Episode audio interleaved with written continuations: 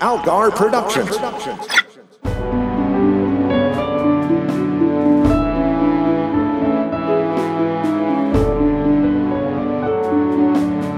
Hi. Well, I guess hi, friends. That's how we open the others. I suppose, like, we're in entirely new territory here where we don't talk to the audience every week. No, and you are our friends, Mm-hmm. and we appreciate you listening to Endeavor. First of all, thank you for that. Yes, seriously. Thank you guys. This was uh, this is kind of a dream project for both. Yeah. Like, It's after I mean, nine plus years, uh, to 10 plus years, because we used to do it on SV. yeah. Fucking, reviewing Star Trek, like this is this is sort of the pitch I've given to a lot of people is uh, we spent we are the- you know we co-reviewed all of Star Trek, the entire franchise. We're the only podcast to have done that, which uh, on the Post Atomic Horror, by the way, if you're not Yes. aware, that's that's the show that we reviewed. We started at the original series and reviewed everything up to the current currently running series. if you'd like to see the re- the research podcast that went into creating Endeavor, that Yes. would be uh, post atomic horror. postatomichorror.com. Yeah. Yes. Um, but the, the the sort of the elevator pitch that I give people is having done that, we felt sort of singularly qualified to write our own. Yeah, 'Cause right. Every week, to some extent, we're like, I would have done this differently. Mm-hmm. I c I I could do this better, or "Hmm, well, this is very good. I'd like to see more like this. Or, Yeah. you know, whatever. Like, I'm not going to say I think I'm better than Ira Stephen Bear or something, but uh, uh, you know, Yeah. I I am better than Rick Berman. Yes. I will say that. I, I on many levels, I would say. Oh, well, thank As you. someone That's who's the been nicest friends thing with- you've ever said to me. As someone who's been friends with you for a long time, you are better than Rick Berman on pretty much any level I can think of, Aw, except for owning houses in Hawaii. I wish I owned a house in Hawaii. I wish I owned his house in Hawaii so I could evict him. Where is the rent, Rick Berman? oh boy. Uh, so wh- I I wanted to start by talking about what we set out to do Yeah. because basically this is sort of a creator commentary Mm-hmm. episode. This is we're going to go through episode by episode. We're gonna we're gonna break down things you might find interesting or, or what have you, and then we have a bunch of mail to answer. Yeah. Um, but first, I wanted to talk about sort of pre-series stuff, like what what did what were our goals going into it, Mm-hmm. and this was my list. If you want to add stuff, by all means. But, Sure. Like when I when I first came to you with this idea, Mm-hmm. so here's how it started. I was I, I used to I used to take long walks in the morning for exercise. I, I need to get back to that by the way. Side note. Um but I used to like go for a walk for a good hour and just sort of clear my head and think.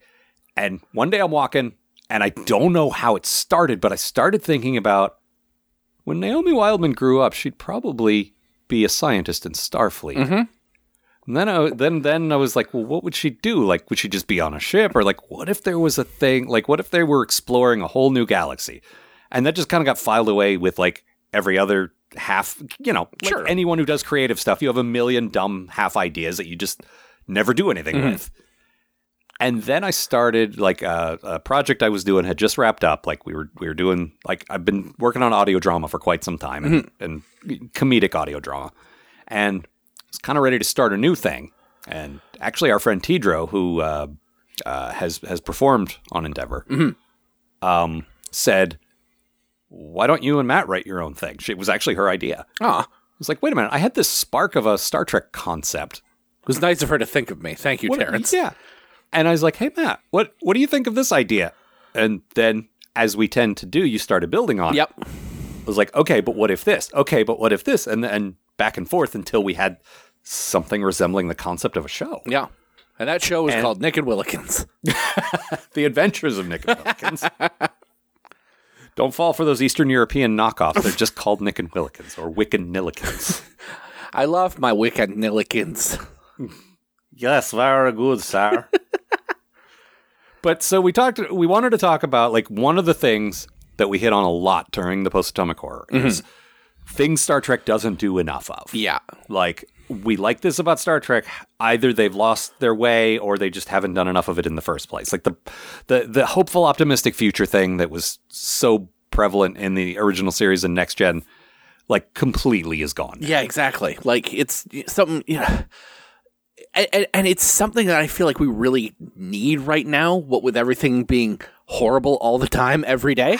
Yeah, and the thing is, okay, way back in the day, uh, our, our friend Bob, who also does a lot of excellent uh, performances on uh, Endeavor, um, uh, wanted to talk about the the hopeful future thing, and like he came on Post Stomach Core, one of our supplementals, and talked about it. And I kind of dismissed him at that point. I was Mm. like, "That's not why I watch Star Trek. I don't care about that." And at the time, that was true. Mm-hmm. But I kind of want to. He probably won't even remember this conversation now. It was like eight years ago. Sure. But like, I want to retroactively apologize for that because I, gue- I guess I do care about that because when they took it away, I was really mad. Yeah. I just never thought of it before. Like I just maybe I took it as as a given. Well, I mean, you read all the articles about it, like when you're a kid. Like, and t- if you're anything like me, and I know I am, you read a shit ton of like, you know, books on Trek and everything, and you see that philosophy stamped over and over again. Like fans say it, the people who work on the show say it. You know, it's a bright utopian future where every technology has made it like has helped make us to the, bring us to the point where we're better than we used to be. You know. Yeah. And I used to read, you know, what, fine, whatever. I'm here for the laser fights and later on Cardassian politics. But, um, you know, you go back now and it's just like, yeah, I really No. kind of need that.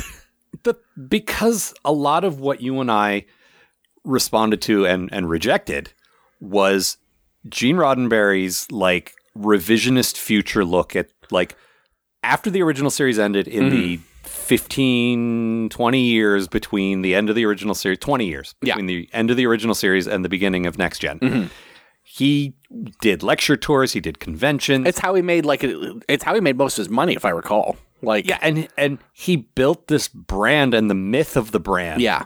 like it it was a total retcon. Yeah. It was a total like the reason he did it the whole time was for the bright future and that was always a little bit of it. I've read stuff that says it was in there, Sure. but i wanted like, an let's not forget. Gene Roddenberry was also looking for a buck. Like, yeah, but I don't like on the post atomic horror we have disparaged Roddenberry a lot and Mm-hmm. rightfully so. There's a lot of bad stuff there, but he did create the franchise. Yep. He did have his heart in the right place in certain ways. he also didn't in Yeah. many ways. I he it's it's it's one of those historical figures are complicated things. Mm-hmm. But I think we tend to overcorrect and because all anyone talks about is how amazing he was and his vision and all that bullshit. well, he was a wonderful bird. I know that much. Ah, he was a great bird. but That's what it said in the, the spider web behind his pen. Great bird. oh, we better not send him to slaughter then. Mage was like, "Whew, I better get to knitting that next web. or is it crocheting? I never know. Uh, I am I am not the one to ask in this marriage. oh, you were married to a to a sewing person. You should know these things. She's in the other room. I can just yell at her. No, that's okay.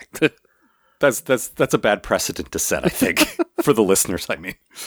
No, but like we we got real sick of all the press about how amazing he was and we overcorrect Yeah. to the point where we hate him, but he did some good. Oh yeah, absolutely. He did. Rick Berman not so. much. No, Rick Berman is a monster.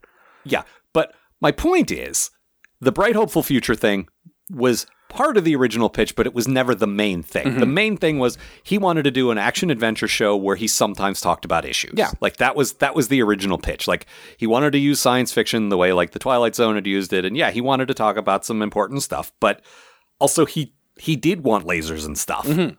That was always in there. But a laser is how you get them in. You get them in the door with the lasers, and then you teach them something.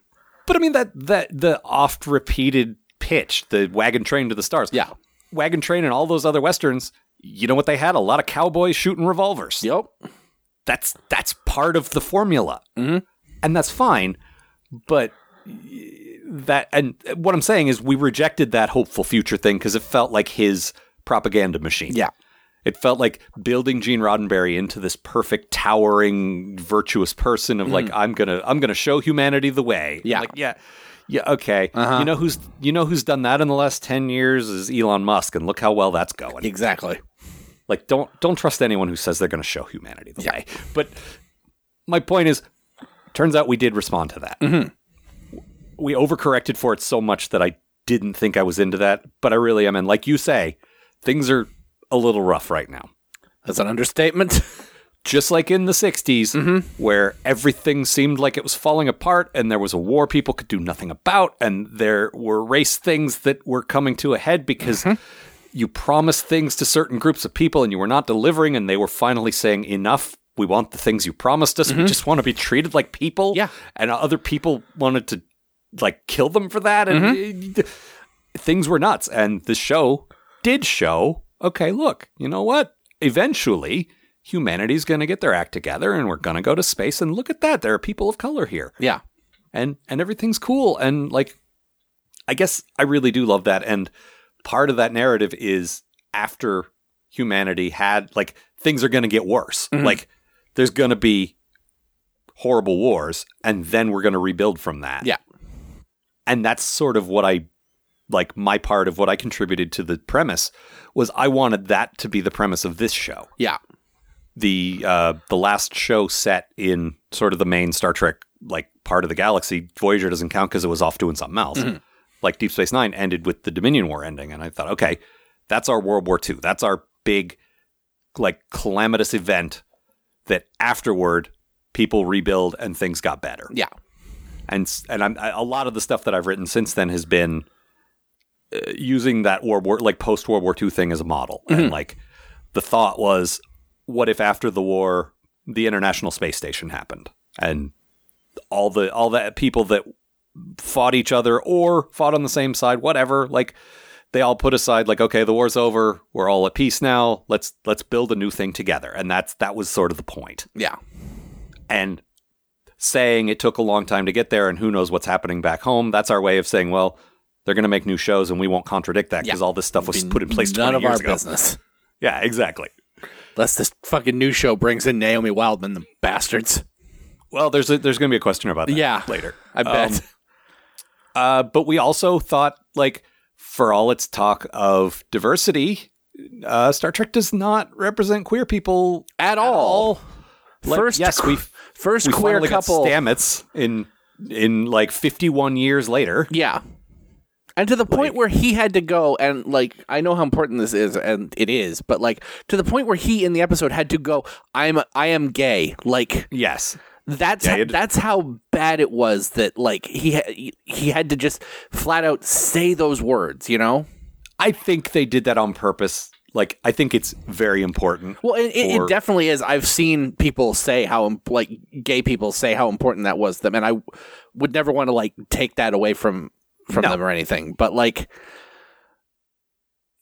I have no follow up to this, honestly.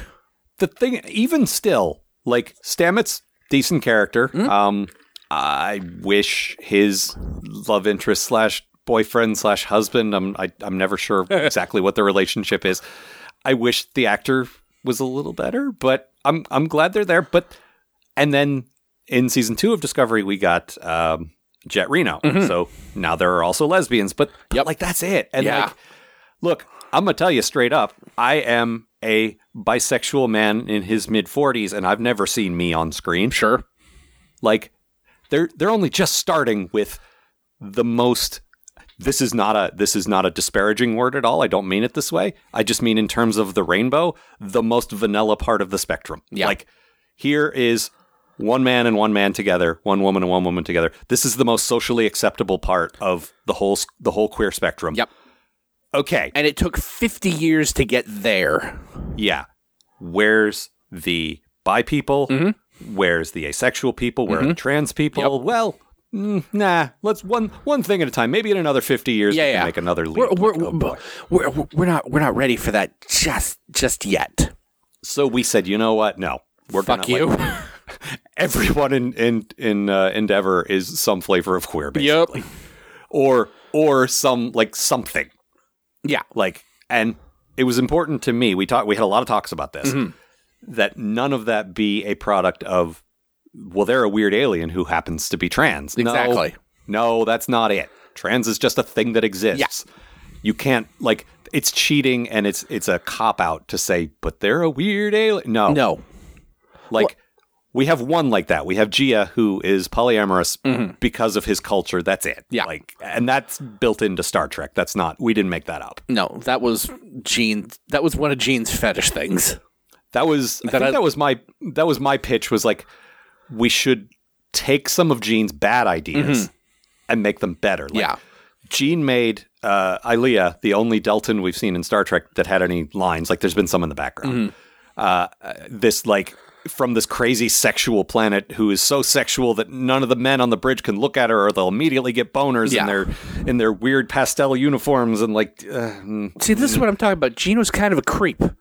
he was, but also he canonized the possibility that Kirk and Spock might have been involved. See, that's awesome. So, you Like know. in the novelization of the motion picture, Kirk says, uh, "We didn't, but I'd be cool if we Mm-hmm. were." Like he, there's a whole passage where he's like, uh, "Yeah, I've heard the rumors," which was kind of a meta reference to uh, slash fic. He's like, "Mm, "No, I could see it happening. I could. s- There's a certain chemistry there. It hasn't, but uh, that's cool." Yeah. And like, good on you, Gene. That was Yeah. the '70s, and that was a hard thing to say back. then. Yeah. But it was in the novel, and nothing ever came of it. Yeah. But anyway, no, we wanted. Honestly, if I had it to do over, this is this is on me. Mm. I would not like. I I'm glad we have an asexual uh, uh, character. Mhm. I I would not have made it Naomi. Okay. Uh, I think we're working on this. We're working on fixing this. Mhm. I think you and I both have infantilized Naomi a little bit. I can see that. Yeah. Like because she's a character we were introduced to as a child, Mhm. we made her the cute one. Yep. and we took away her sexuality. And I no, I know that's not how asexuality works. I'm I'm speaking in broad terms. Sure. And uh, a friend of mine who happens to be ace said uh, was talking about sort of an unrelated thing, but I think also about this is like aces are always coded as cute. They're the cute ones. They're your cute friend who just doesn't have sex. And Sure. You just cuddle with them and like, ah, shit, we did that with Naomi, didn't we? Yeah. And one of the things we're working on going forward is you. We'll talk about this in a minute. You wrote an episode where she had some step up and be a grown up leader moments. Yeah. We'll get to that, but that was super important to me.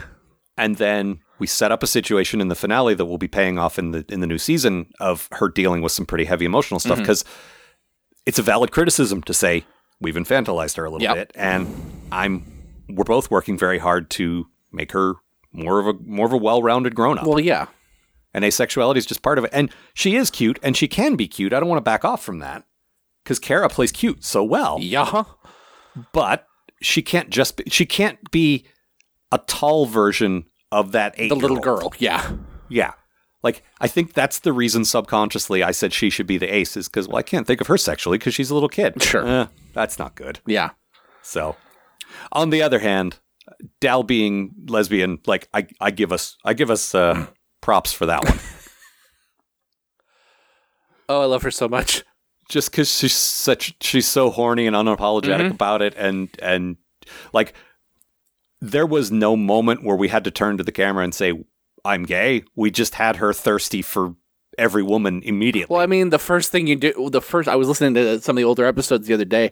One of the first thing Dell does is like, fuck, I want to fuck seven and nine. yeah that's um that was like i thought okay every star trek series like all of them have that moment where someone from the previous series shows up to send them off Yeah. and let's imagine we're making a tv series that's the first new like 24th century show after voyager Mm-hmm. you'd have someone show up from voyager and it's like okay if naomi's our only character we're using Yeah. Mm-hmm. one of her old friends would show up. Eh, Why not seven of nine? So that like there was a whole thought process there.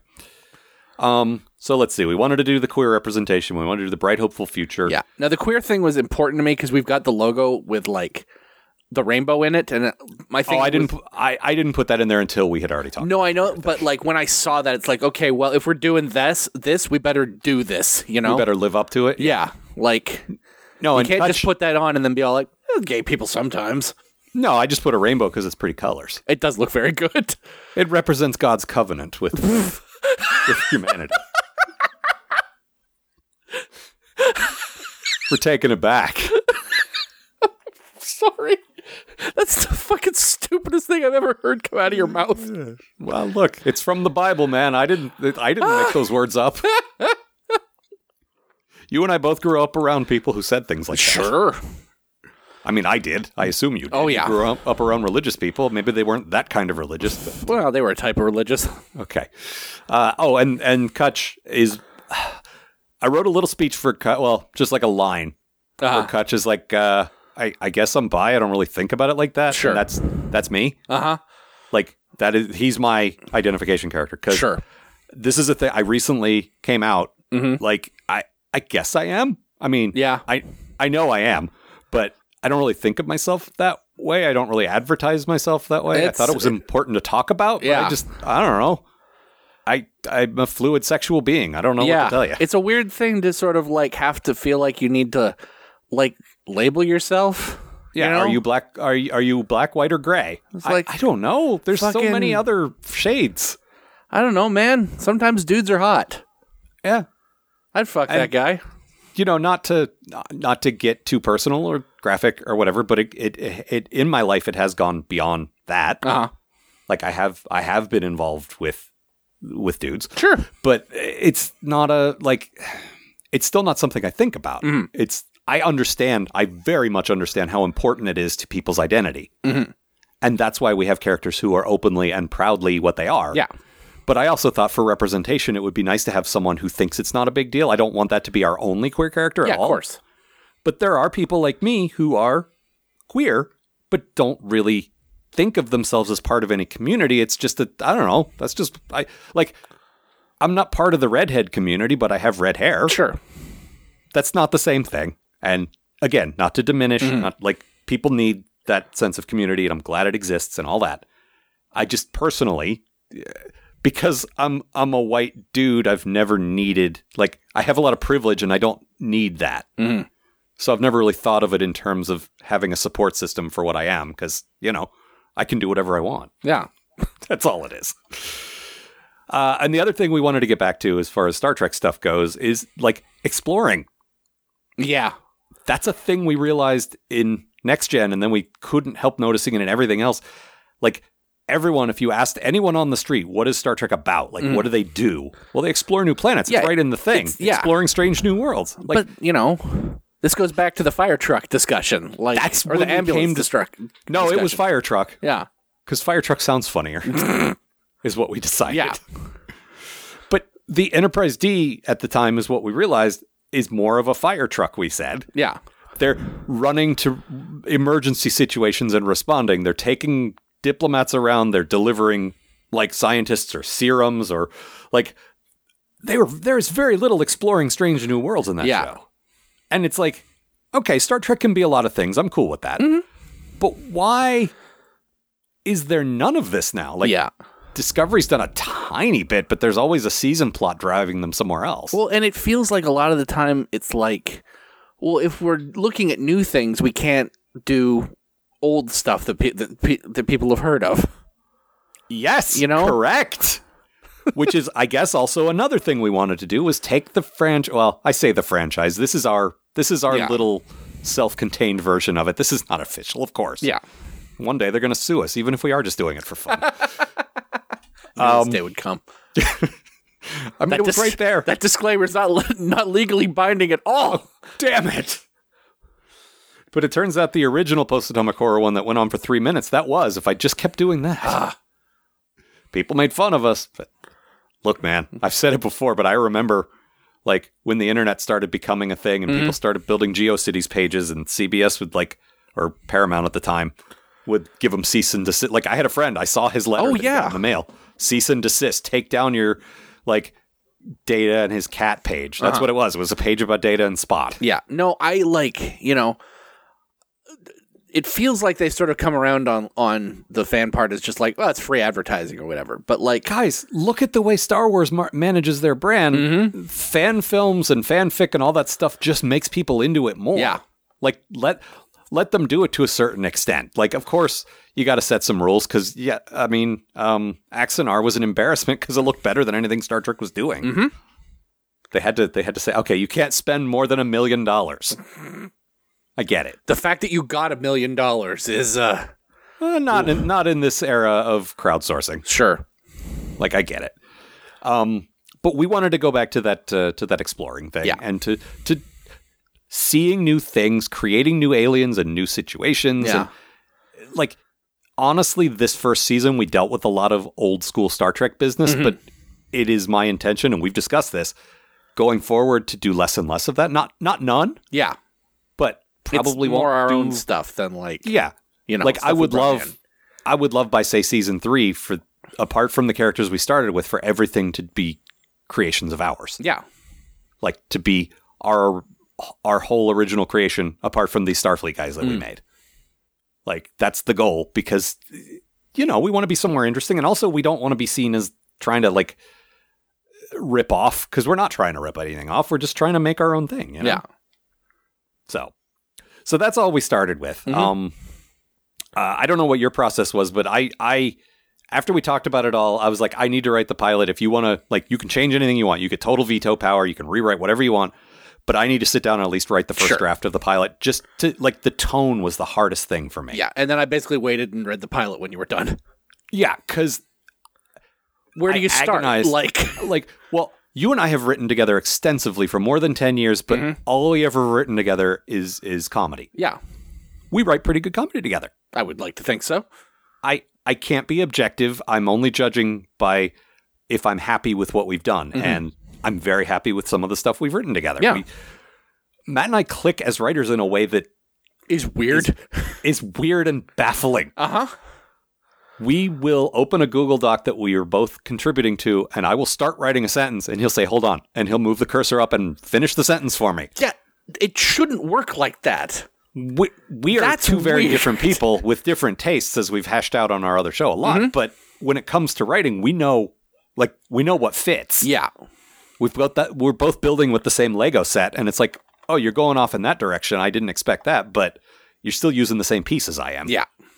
and it it's great so it's like okay that's good but this isn't a comedy i don't want this to be a parody i don't want it to be like what if we made fun of star trek No, there's that- that there's was- some of that in there but yeah, but our uh, th- it was always like the characters are, are funny. The the the situation shouldn't be. Well, on the post atomic horror, because we had run out of Star Trek recently, we started reviewing other things. And the, the last part of that exercise was us picking some shows that we like. Like the two of us are very like enthusiastic about jointly. And all three of those shows were incredibly character driven shows. That's our that's our thing. Yeah. Like, yeah, we like stuff like The Simpsons or whatever that's gag, you know, gags with some character, but the character thing has to be the the most important thing. Yeah, absolutely. And so what I did, what I do when I do any project is I immerse myself in the thing that it is. We we did a uh, throwback to old radio project some time ago, and I just I watched a lot of old movies. I listened to a lot of old radio. Like um, I, I used to write a comedy soap opera, and I watched a ton of soap operas just to you know just to get a feel for what it is. When when we did our Nick and Willikins thing, I watched a bunch of British stuff. Yep. And it, just, it, it gives me ideas. It gives me ideas of tone. It gives me specific things to make fun of or to reference or whatever. And so for this, it's like, okay, I'm going to go back and watch some of my favorite Star Trek. Like, I'm going to, not all of it, obviously, but like the best movies, the best episodes. and Sure. like, jot down notes. What do they have in common? What is it that I'm responding to? What is it that I like? And the thing that came up over and over and over again was friendship, Mm-hmm. which seems dumb, like obvious dumb. But like, really, when J.J. Abrams like relaunched the franchise, the reason I responded to it, and I don't want to speak for you, but I bet you too, Mm. is because he realized the key to all of that, like all of those adventures, was this guy and his friends, Yeah, this guy and his friends in space. and he focused Sometimes there's mostly- other people. yeah. He he focused mostly on Kirk and Spock, and I think Bones should have been a bigger part of it. But Mm-hmm. Yeah, of apart from course. that, the fact that that whole first movie was the cornerstone of it was this world is nothing unless Kirk and Spock are at each other's side and best friends. yeah, exactly. The whole movie is building that. It because hinges that's like the it hinges on that. yeah, that's the most important thing. Mm-hmm. And that's what I responded to. That's why, yeah, it's a big, dumb action movie. It doesn't make sense. The villain is kind of terrible. It's still literally Nobody's my really favorite- sure why uh, why Kirk gets abandoned on a planet for no reason. No, or why he gets promoted from cadet to captain. There's a lot of giant holes. Mm-hmm. But the reason I responded to it, and it's literally my favorite movie. It straight Sure. up is. It's, it's not the best movie I like, but it is my favorite movie. Yeah. Because it understands those characters and it gets why they're so important to each other. That's it. That's what got, like, they got the friendship. That's the main thing. And when you go back through all the stuff we liked in all the different series, like in uh, Next Gen, we loved Data and Geordi's friendship. We loved Picard and Guinan's friendship. We loved Riker and Troy's friendship. Yep. Like it was, it's always you can single out single characters, but it's their relationship to other characters that we like the most. Mm-hmm. DS9 is all just amazing pairings of friends. Yeah.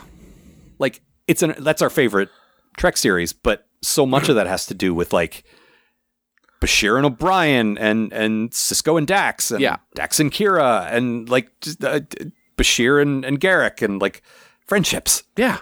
That's always what it's about. And then when we get to Voyager and it's a little rougher, it's still like, okay, but you still got Janeway and Chakotay. Yeah. And you got like Seven and um, Naomi Wildman. And like, it, it's al- it always came back to that. It's like, okay, that has to be the cornerstone of our thing. That, like, all the Star Trek stuff's going to be in there, but we have to build this on a friendship. And it's like, okay, we're doing. We're doing shorter things. We're not doing hour long episodes. We're not going to have a big, like, uh, seven or eight person bridge crew that we're going to focus on Yeah. every week let's pare it down to three Yeah. and let's do that sort of classic like star trek like the trio Yeah. like kirk Bo- spock and bones and like all right and i agonized and I, I i bounced this off of you a lot and you you created these characters just as much as i did i don't want to make it sound like this was all me but in terms of their relationships this is something i thought about forever Sure. is like if this character is like this, we have to make this one like this, and they can't be this way, and like the dynamic between the three of them. Okay, if these two are smart, we need someone who's kind of dumb. If this one is kind of a mess, we need someone who's really together. Yep. If this one is that like we always needed that, and they always had to not just balance in two ways, but in three ways. And that was so important to me going into it. And every new idea you shot at me, and every new idea I shot at you, had to be filtered through that Yeah. because everything would be built on these three. And in terms of what we've gotten right, I think I think we did that well. Mm-hmm. And a lot of credit to the performers there. Don't get me Yeah. wrong. No kidding. But in terms of what we've given them to work with, I think we've done a good job. Yeah. with that.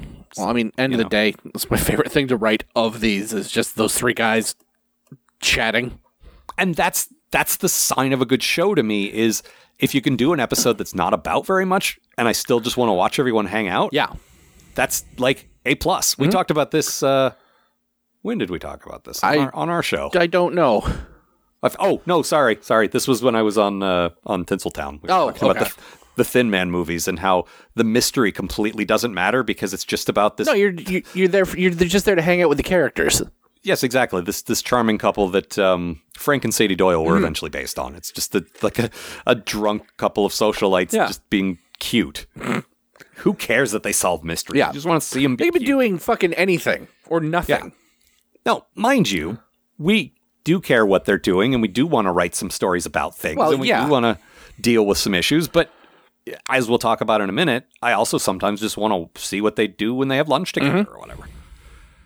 So we talked a little about the performers. Um, we actually auditioned people, which I've been I've been Yeah. producing audio dramas for like seven years now, and I'd never done this before. It's always just like, here's who I have, here's the roles, here's who you're playing this Yeah. week. I'd never given any thought. Like I always think about it, like, okay, this will be a good role for Amanda or whatever. But I've never thought, why don't we get him to read for it first and then have to pick? And uh, it was it was a new experience for us. Yeah. Uh, it was weird. Yeah, well, yeah, I I know you had had some thoughts about it not being entirely pleasant. Well, like you know, a lot of the people we uh, we auditioned are personal friends of mine who I didn't want to disappoint. oh, you don't want to disappoint a stranger either. I know. I know, but it's a little easier than disappointing, say, Amanda or Sabrina, people I've been friends with for a long fucking time. Yeah, that's true. Mm-hmm. And the thing is, of the auditions we got, they they all would have worked because Yeah. these are all people I've worked with for years and understand my stuff and are good at like good at acting. Mm-hmm.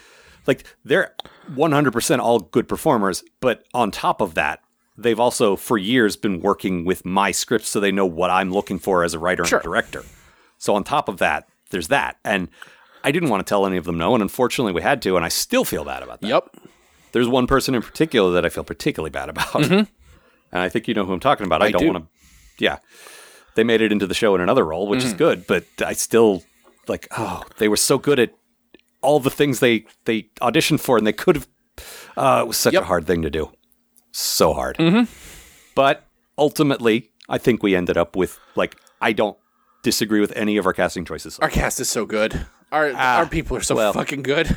Uh, one or two of the roles that I've taken on, I wish I hadn't. But other than that, I am a performer by default. If you hear me on the show, it is 90% because I couldn't find another dude in their range that I needed. Yeah. like, oh, uh, well, I'm here and I have a mic. I guess I'll do it. There's one exception, which we'll get to in a minute. Sure.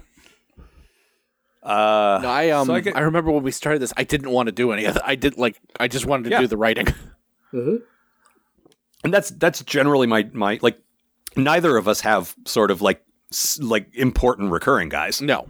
we just sort of pop up in the background when it's required Yeah. But I mean, is, you know, you, you get know. far enough in it's like, no, I want to have fun too. yeah of course Mm-hmm.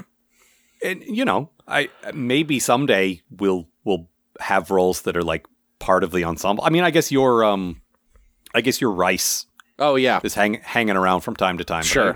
I, I don't see him as important enough to be in a lot of episodes Rice is so third tier in like the cat like Yeah. our cast. He's like, here's he's the guy who hangs out with this guy who's not on the show that much.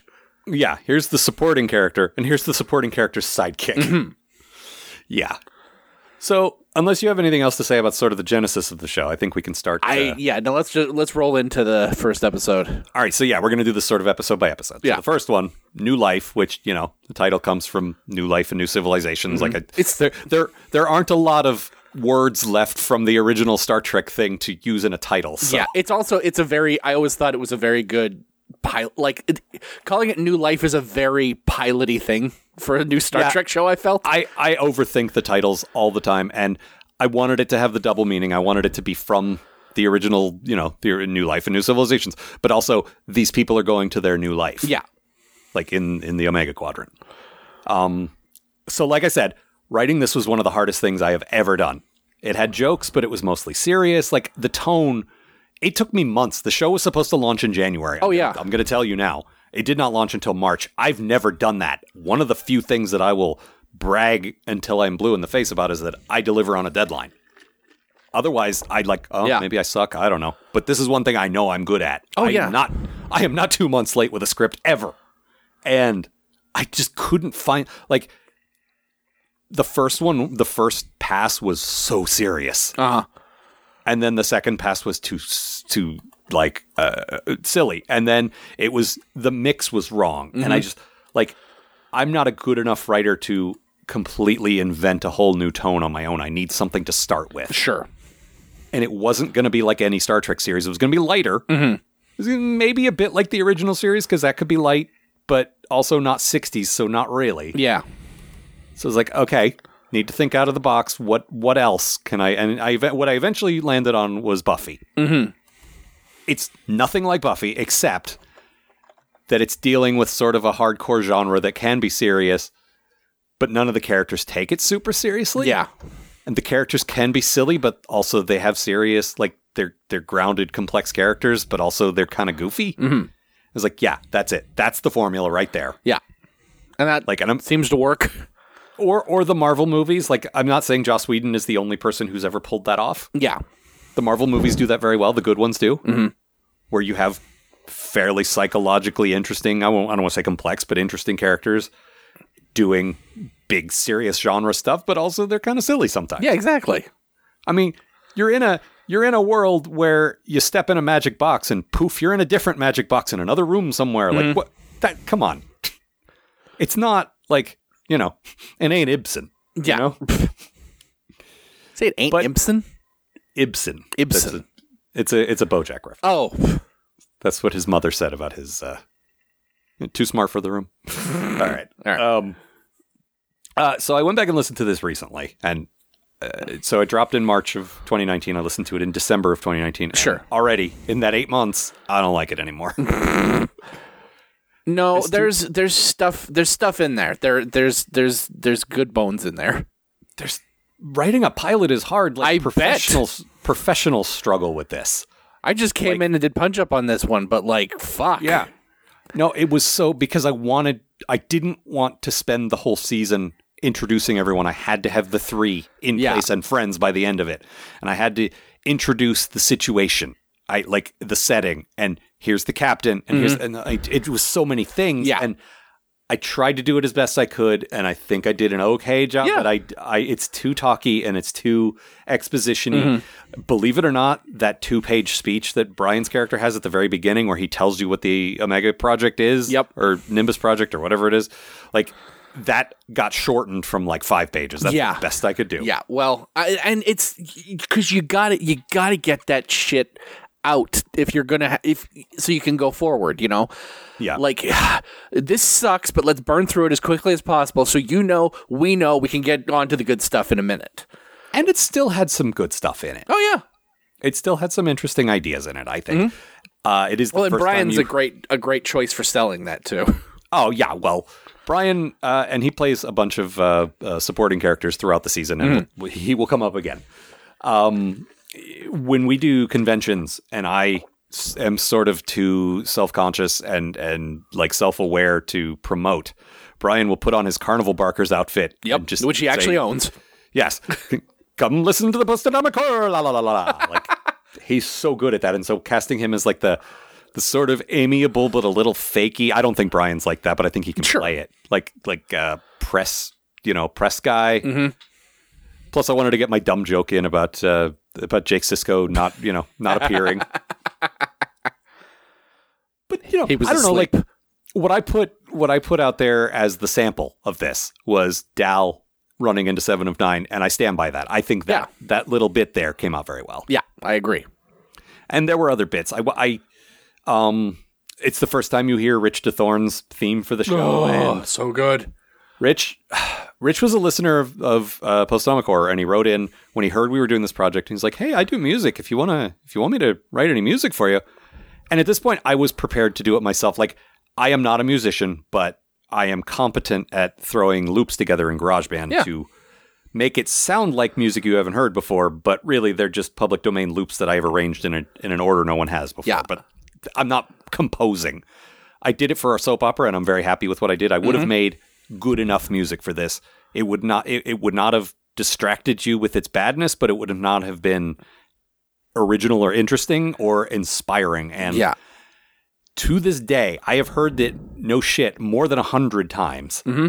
when I hear that opening bit, the the tinkle. Yep. Like I tear up. It's I get a chill. like It's- it's so good. it's so fucking and it's so it's so Star Trek Yep. without without being- there's no da da da, da Yeah. da, da, da. like it doesn't have the melody that could get us sued we're just doing this for fun but it's so clearly the thing that we're evoking at the same time yeah like that fucking and that like burr, burr, burr, burr, burr, that like we have to open scenes and stuff it's so next like next gen shots of like the enterprise going like going past the planet or whatever it's so fucking good here's a weird thing when i was editing uh might have been the first one it doesn't matter when i was editing episode i put his music in there and the music is outstanding like Yep. of course it's amazing but it didn't sound quite right it was it was while Gio was giving a captain's log and so i put the rumble of the ship under it There's no ship. We're not looking at the ship.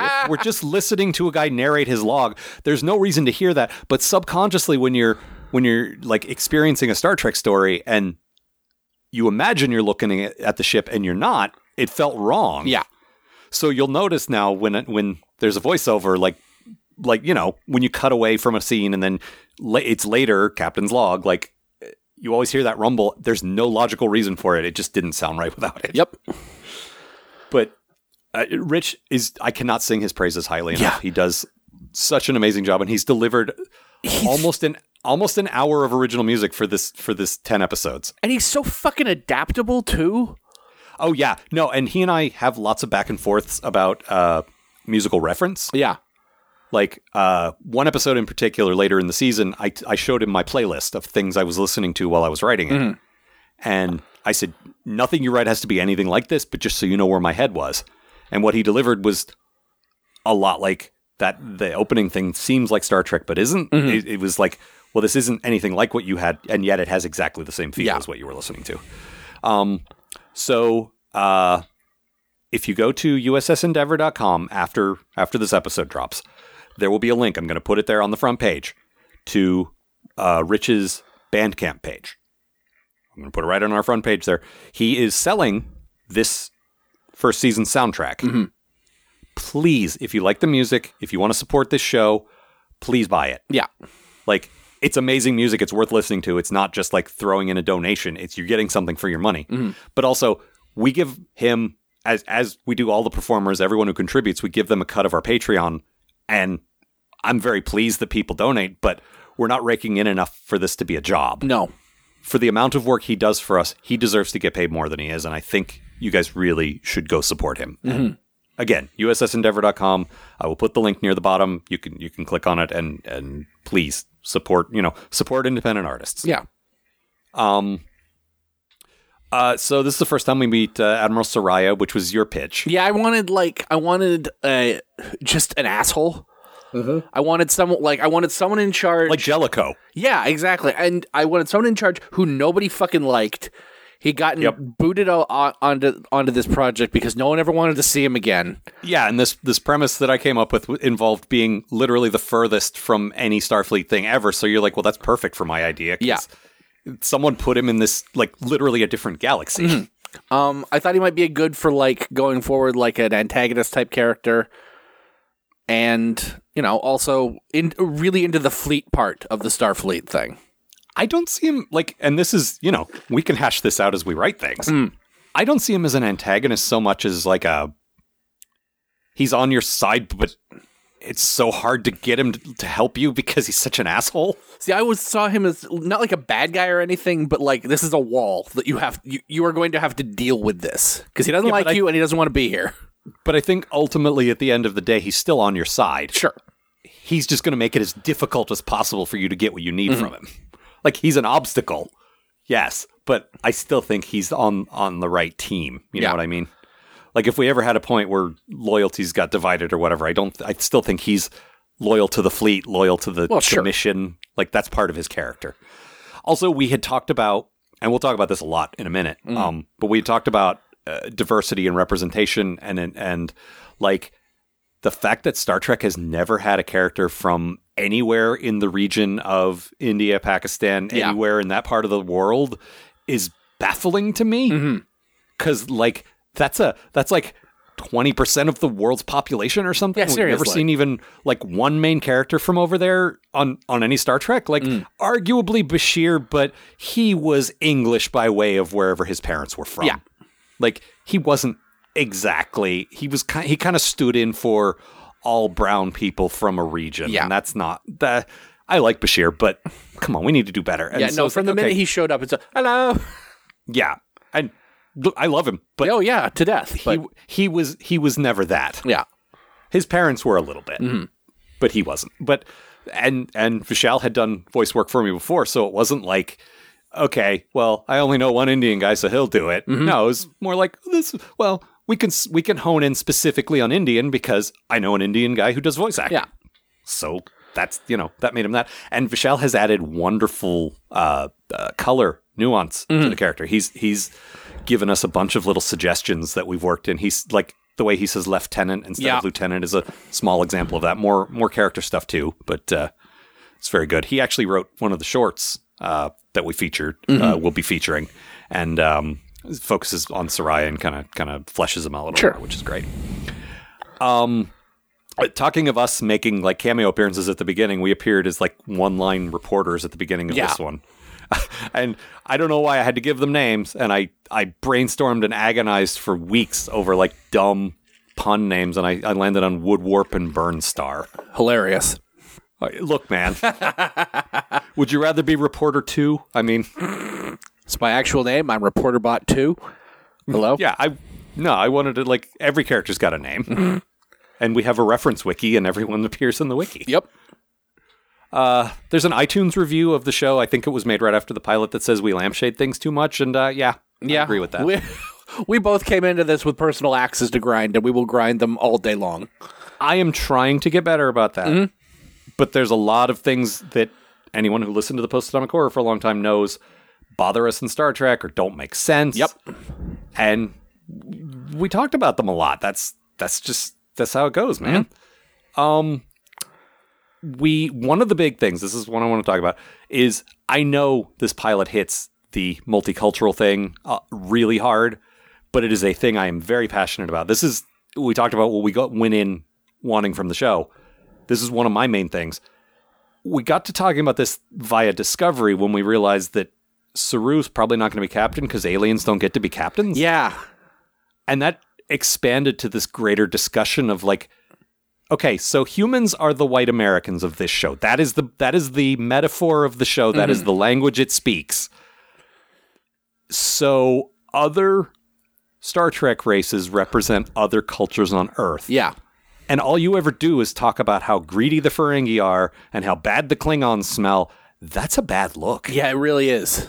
if that's the metaphor we're working with, and yeah, of course it's science fiction and whatever, Yeah. but really, if like you remember all the talk when Star Trek Six came out, well, the Klingons are the Russians, Yeah. so we're going to do a story about the Berlin Wall falling. Well, Yeah. that's great, but if the Klingons are the Russians, maybe don't talk about how they eat like animals and smell bad. Yeah.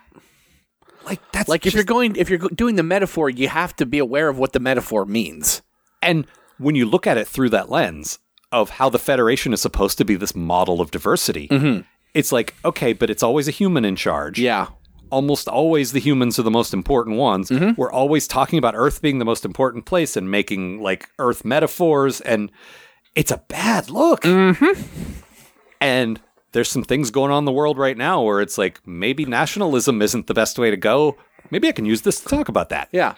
So, yeah, in the pilot, I know I hit that hard and I backed off it a little, but it's still very much a part, which is Kutch struggling with, well, I'm not a human. I got to act more human Yeah. to be more Starfleet. I'm trying right? to get I'm trying to get ahead in this in in this job, so I should play up like how human I Yeah. am and how great humans are. and I, And I want- like I like the deliverage. That's that's sad. I was very happy with that. Yes, happy with writing it. Happy with uh, Kara's read on it. Just just all of it. Um, Uh huh. But Gia like taking going out of his way to be a little too supportive of that. I thought was good too. Yeah. Like like we decide. I had a I had real trouble with this character at first. You said he's like Hank Scorpio but good. Yeah. which which was a start that helped me like direct Joe. Mm-hmm. But in terms of writing him, I still struggled, and it's like, okay, I get it. He's the dad at the gay pride parade who's a little too supportive and embarrasses his gay son. The son is so happy his dad supports him, but it's like, dad, dad, dial it down. This is about me. Mm-hmm. Uh-huh. Come on, Yeah. please stop. I love my alive gay son. You know, like that's Gia too. Like Yep. diversity, hooray the Federation. And you had like when I said that to you, you're like, yeah. And he sees Endeavor as like this, this almost like a an evan- evangelical like.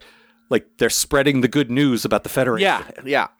I think we actually worked that line in there. But Yeah. like I love that idea of him s- so believing in that. But part of that is he built a crew that is like our main cast. There's no human. Yeah, Like, exactly. Soraya's Soraya's the only full human. Naomi's half. That's it. Yeah.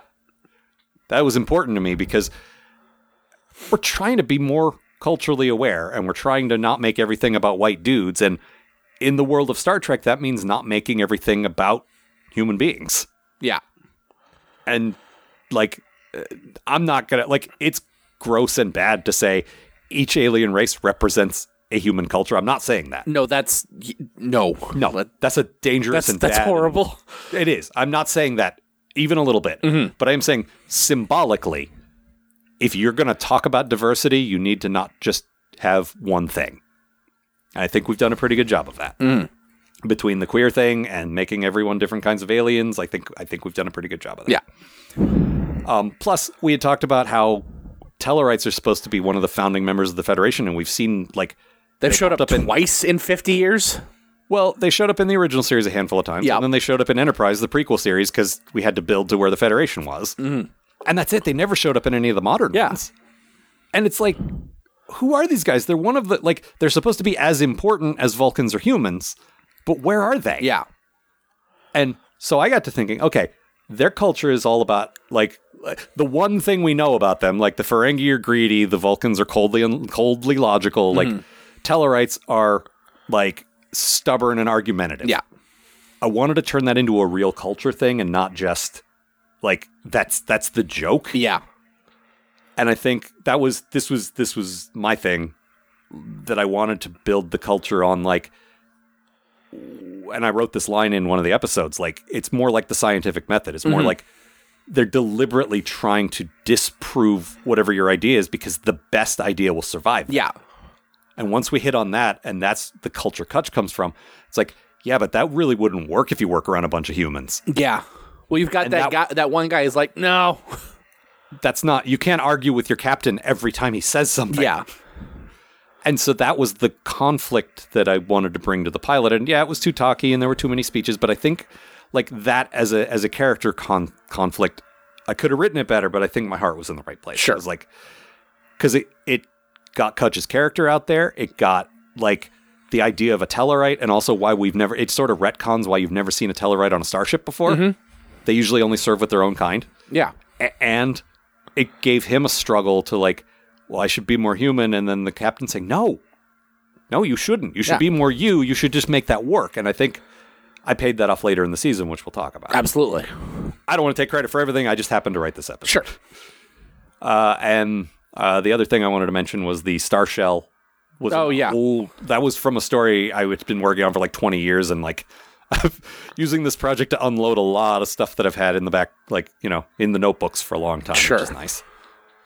Um, oh, uh, so our friend English Gav Mm-hmm. Gav Drury, uh, uh, is very passionate about science. He uh, reads a lot about science. He, when they used to do their Doctor Who uh, show, would talk a lot about the science of different things the show Mm. talked about, and he's a good person for reading things that I am too stupid or ADHD to understand and explaining them to me in a way that makes sense. Or more importantly, explaining them to me in a way eh, that I can use it in science fiction because he also understands the difference between real science and science fiction. So he has helped us a lot when we have kind of a core of an idea. What if we did this?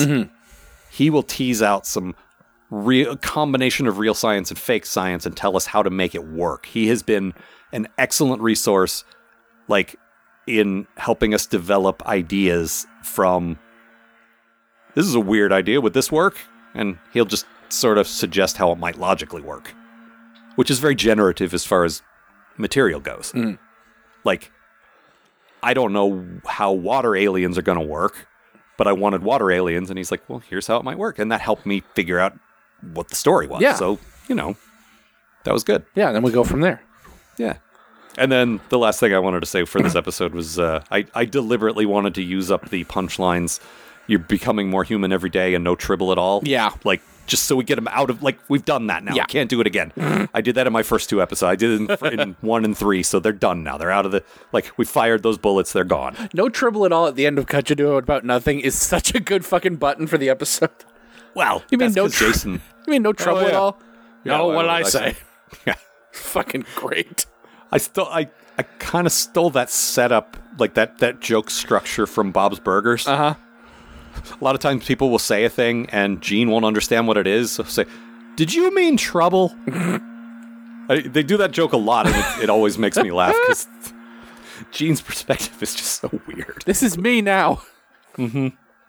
All right, on to episode two, where you get to talk for Uh-huh. a while. So I contributed the title Sure. because I wanted a, an old school like original series title.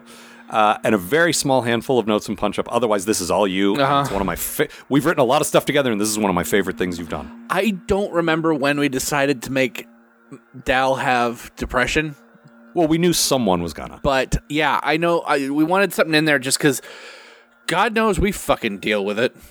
Oh yeah. Well, you, you. I mean, I don't want to speak for you. Uh-huh. but Do you, if you want to talk about what your specific. I have had Neurodivergence is. depression and anxiety for uh let's see, it's 2019, so forever. Um I was gonna say you don't. You don't just catch that. You've you've been that way since you were born. and you know like this turned into a really good way to sort of sort of talk about that and Yeah. Dal And Star turned out Trek. to be the perfect fucking character to deal with it, like work through a whole bunch of crap Star Trek has not dealt with this at all. Like Yeah.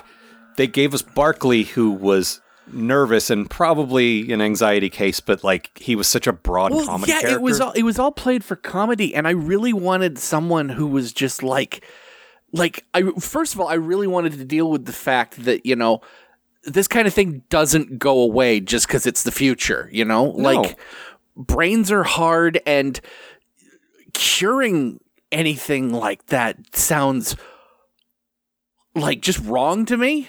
No, and we had a long discussion about this, and I said, well, curing it, no, but treating it. Yes, Treat- treatment, yeah. Treatment would have gotten better, but it's still a regular treatment you have to receive. They don't just flip a switch and you're cured. You Yeah. have to, just like now, you have to take the meds and you have to go to therapy. Yeah. You have to do both things or it's not going to work. And both of those things are so against Dal as a person, yeah. therapy especially.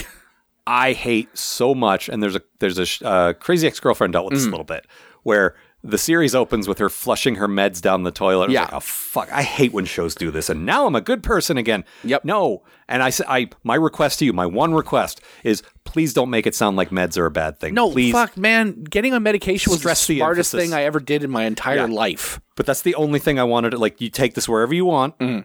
but I want to make sure you don't paint meds as a bad thing because they're not. No, I th- this whole episode was the benefits of getting regular medical treatment and relying on other on your friends to help you get through like you don't go through this alone.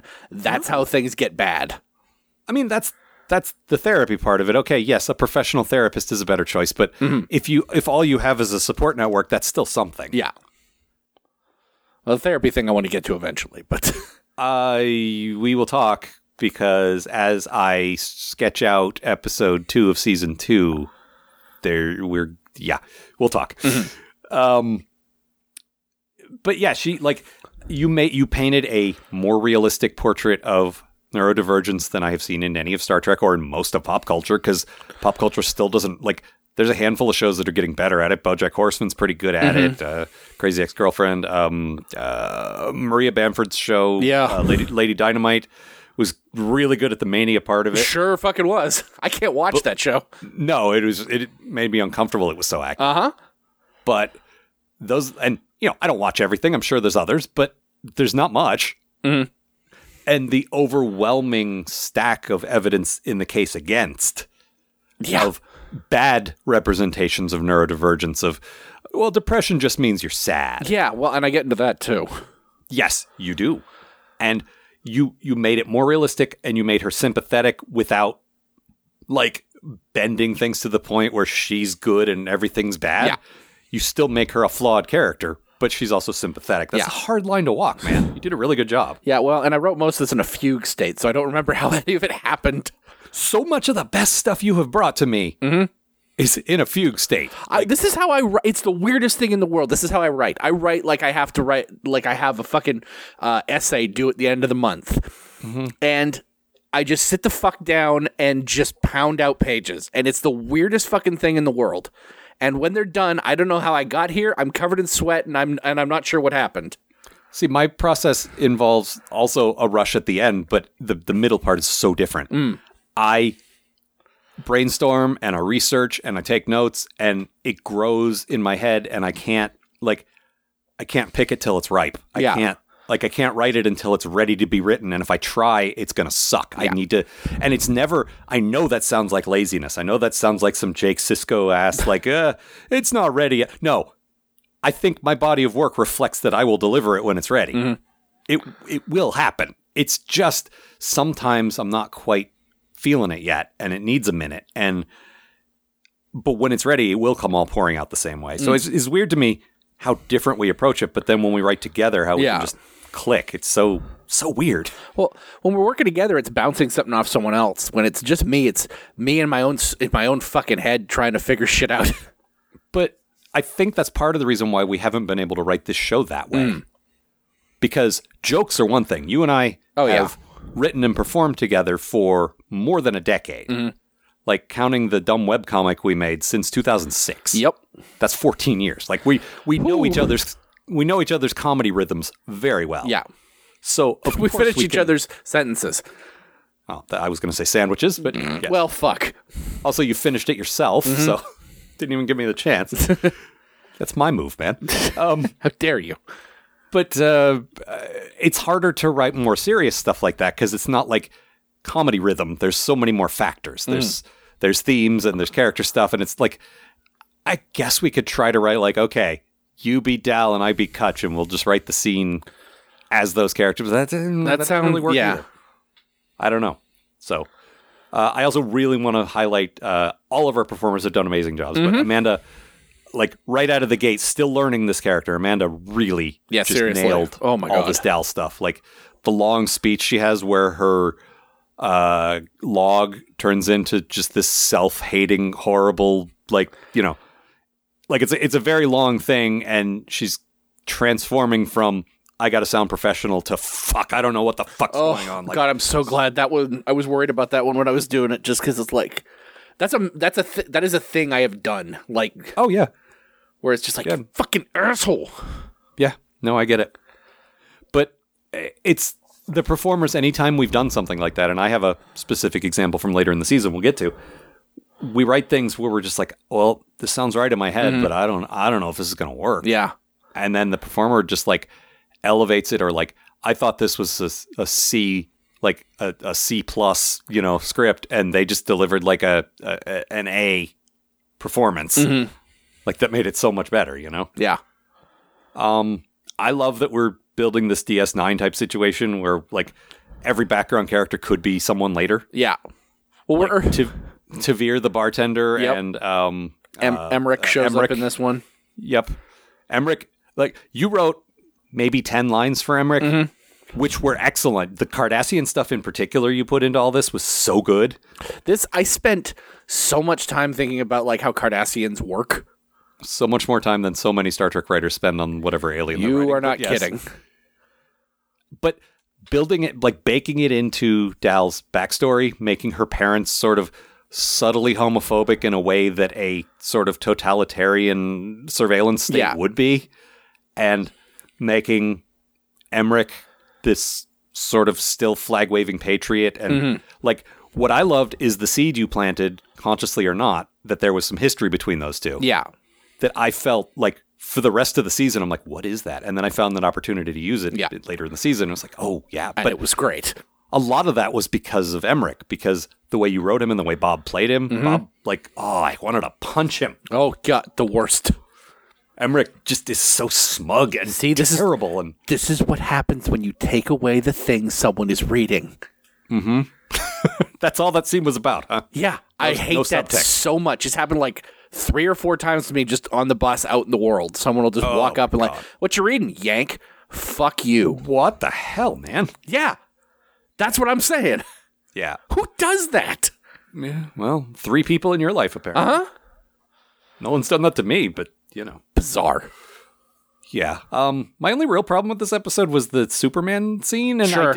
I, I, liked the scene. Mm-hmm. I, re- I to the point where I did not suggest cutting it, but after the previous episode where I spent the entire episode saying Kutch needs to get away from human stuff, Yeah. and he and Dal together will eh, like look into a world that isn't su- Mm-hmm. like that that isn't human, and and read other things, and you're just like, yeah, he's reading Superman. Yep. No, I Man, um, this is too good to cut, but oh man, I um, I was super hesitant about putting that in, but like, I it really sort of helped me figure out who Kutch is. yeah, it took me a little longer. Honestly. like I I had a hard time with him for a long, long time, but like that idea that just no matter what, like he's gonna do what he thinks is the right thing. Mm-hmm. That's sort of been with me from the beginning, you know. yeah, And it sort I sort of worked it out from there. it he was he was always bits of character for me like jason is a good enough performer so we auditioned everyone but jason Mm-hmm. and let me tell you why you know how some directors have that one performer that they always use Yeah, that's just their guy like david lynch with uh, kyle mclaughlin Mm-hmm. like jason wallace is that guy for me Yeah. if i'm doing a project and he's available he's in it because that guy he's has fucking been amazing. a powerhouse performer from day one Yup. he has done like i put a demo reel together for him recently of all the stuff he's done for us and it is an amazing body of work and that's not because of me mm-hmm. that's because of him he is an outstanding performer and i asked him straight up i said look you have one of the greatest ranges of everyone we have do you want to be like all different you want to be like utility player you want to be all different background guys every week or you want to commit to one of the leads those are your like you'll be in every one Yeah, but your two options are lock into one voice forever or be a different guy every week Yep. or every month. he's like, I, I want to be one of the leads. It's Yep. like, okay. Well, this guy we're working on sounds like this. Or you hope you enjoy doing this every week. and when we get to when we get to episode 9 and he's got to deliver a full page speech, Bring water. stick that cheese grater down your throat. Yep. But like what I'm saying is, for the longest time, he was sort of a cobbled together mishmash of compatible ideas, but I didn't really have an idea Yeah. Mm-hmm. for the character either until later in the season. Like I wanted him to be a big, dumb, well-meaning lug, like- Sure. like an Andy Dwyer type Yeah. and then is like okay but everyone's like even you wrote him a little dumber than i imagined him Sure. and a lot of people like talking about the show were talking about him being real and like okay he's dumb but he's in starfleet he's not that dumb and Yeah. he reads a lot He's, a type of like he has his shit together, you know? and so i kind of tried to correct for that a little bit Hmm. i really like the idea of him being this big looming like one of those like bulky troll races but being gentle Yeah. that was a big thing for me like and i wanted to use that to talk about like and this isn't an overt theme or anything it's just something i wanted to talk a little about toxic masculinity and and assumptions like i wanted him to knit and i wanted Yeah. him to like like things you wouldn't expect the big dumb tough guy to do Mm-hmm. because i want him to be sweet and also like multifaceted but none of that really felt coherent until later in the season which Yeah. we'll talk about but Well, and Uh, he yeah, somehow just the way he like he fits well with the other two too. Yeah, and I wanted him to be like he is the best friend of two women, and I want them to be completely comfortable around Mm-hmm. Yeah. him. So there's that's a factor as well. Uh, anything else about that one? Uh, I think that's it. You want to move on to three? Yeah.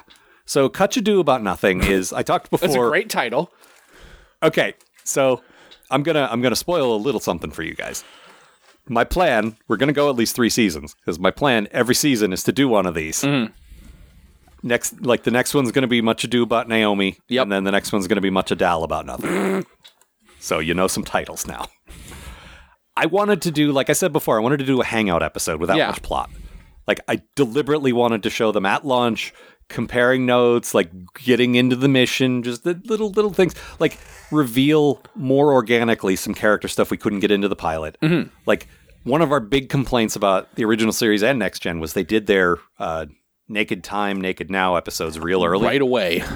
which were these characters acting hugely out of character before you knew what they were like. Sure.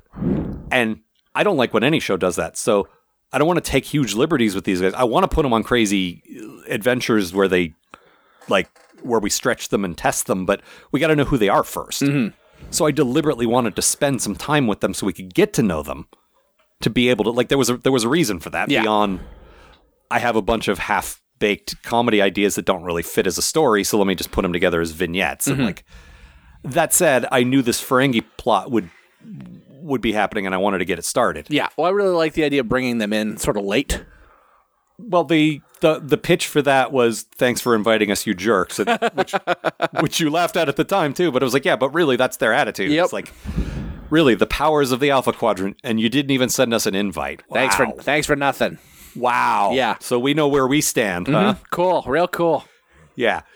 Um, and I- I think I could have framed that a little better because I focused so much on it being a hangout episode. The danger was so in the background that you almost didn't even real like at the end you kind of say, "Oh yeah," and I talked to the Ferengi. We did it was all tell don't show, and I think I salvaged that in a later episode where we flash back and you actually see Kutch doing it. Yeah. I don't know. The way I structured it was like it didn't work. Like I had the scene in there, and it didn't work because the whole thing was the whole focus was supposed to be Kutch is in the right place at the right time and he saves the day. Yeah. It's not this new Ferengi situation. And once you get into that, that introduces a whole new thing that I didn't want it to be about. And so that's why I took it up. But it does feel like, oh, well, that all happened off screen, though. Like, well, yeah, okay. That's a fair point. Yeah. Uh, this is the introduction of Nav. Sabrina Yep. does a fantastic job as Nav. Yeah. She Um, friggin' does. she is based on someone I knew and worked with who is very much like that. Very much the. She had a long career in the Air Force. Like she was in the Air Force for like 11 years or something Mm. like that. But she was also this weird, impulsive, like, I'll just go do a thing because I think it's fun and stop doing it when it's not fun Sure. and the contradiction of like okay but you were in the most rigid career like st- a, a career famous for its structure Yeah. for over a decade you stayed there and you ma- let people tell you what to do and where to go, but you're still very much this free spirit who just does whatever she wants. And I thought that was always fascinating. Yeah. And like, uh, also, I uh, in a previous career life, I worked uh, as a defense contractor in military supply, and I always thought that was kind of an interesting world that we never saw in Star Trek. Yeah, they never touch on that stuff at all. It's like, oh, we just replicate supplies. Yeah, Yeah, but there's it's- always a guy who gets things. Yeah. And you can't always do that, you know, like no, and uh, because we're in a new situation where things are hard to get from back home, it's it's resource heavy to do that. Like that that makes more sense. They did a little of that with Nog in in DS9, but like because a Ferengi in Starfleet would be an excellent quartermaster.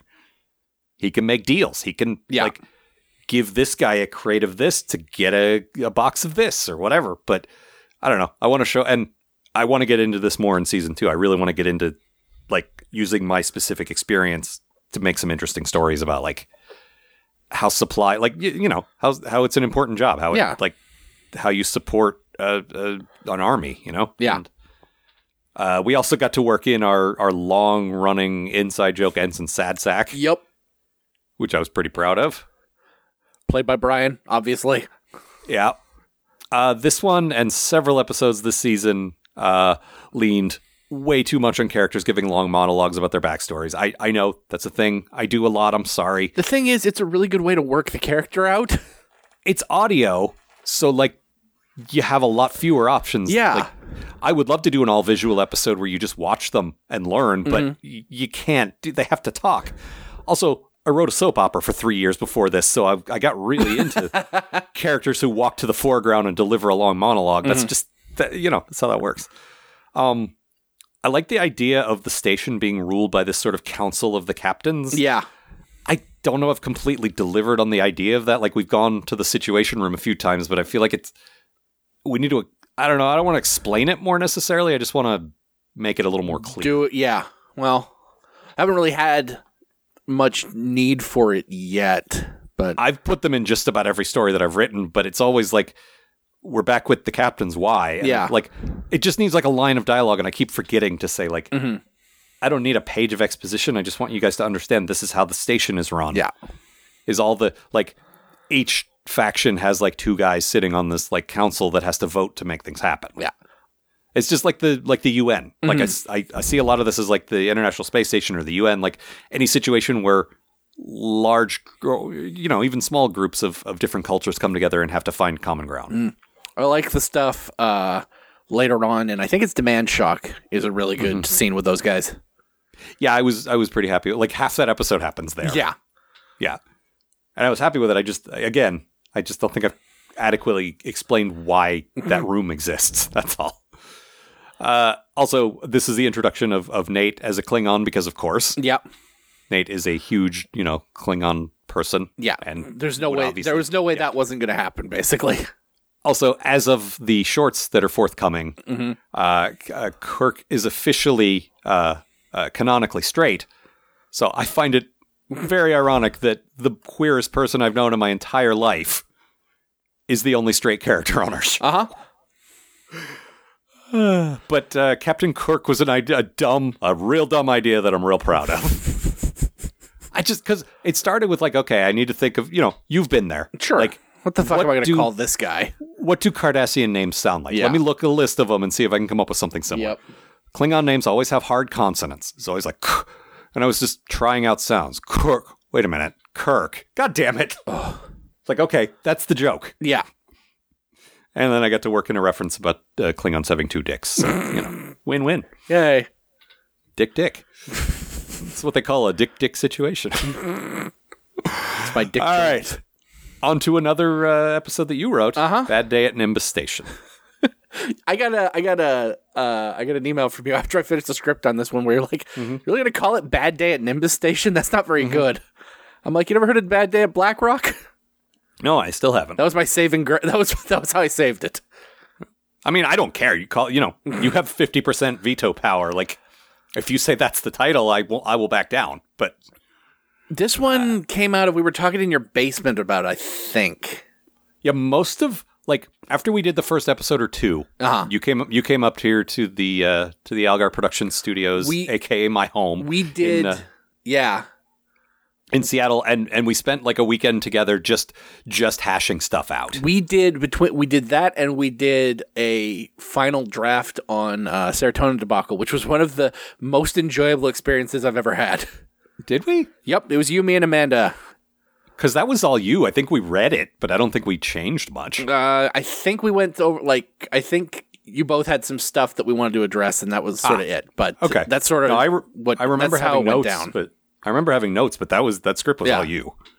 Um, no, I just like later on we got some mail about when did you fi- figure this out? When did you hash this out? Most of it happened, whatever month that was. Yeah, w- when you came here for like a weekend and you and I just sat and like, what if we had this? What if we had Mm. this? And I have like these my big obsessive whiteboards in my studio where I like map out the season.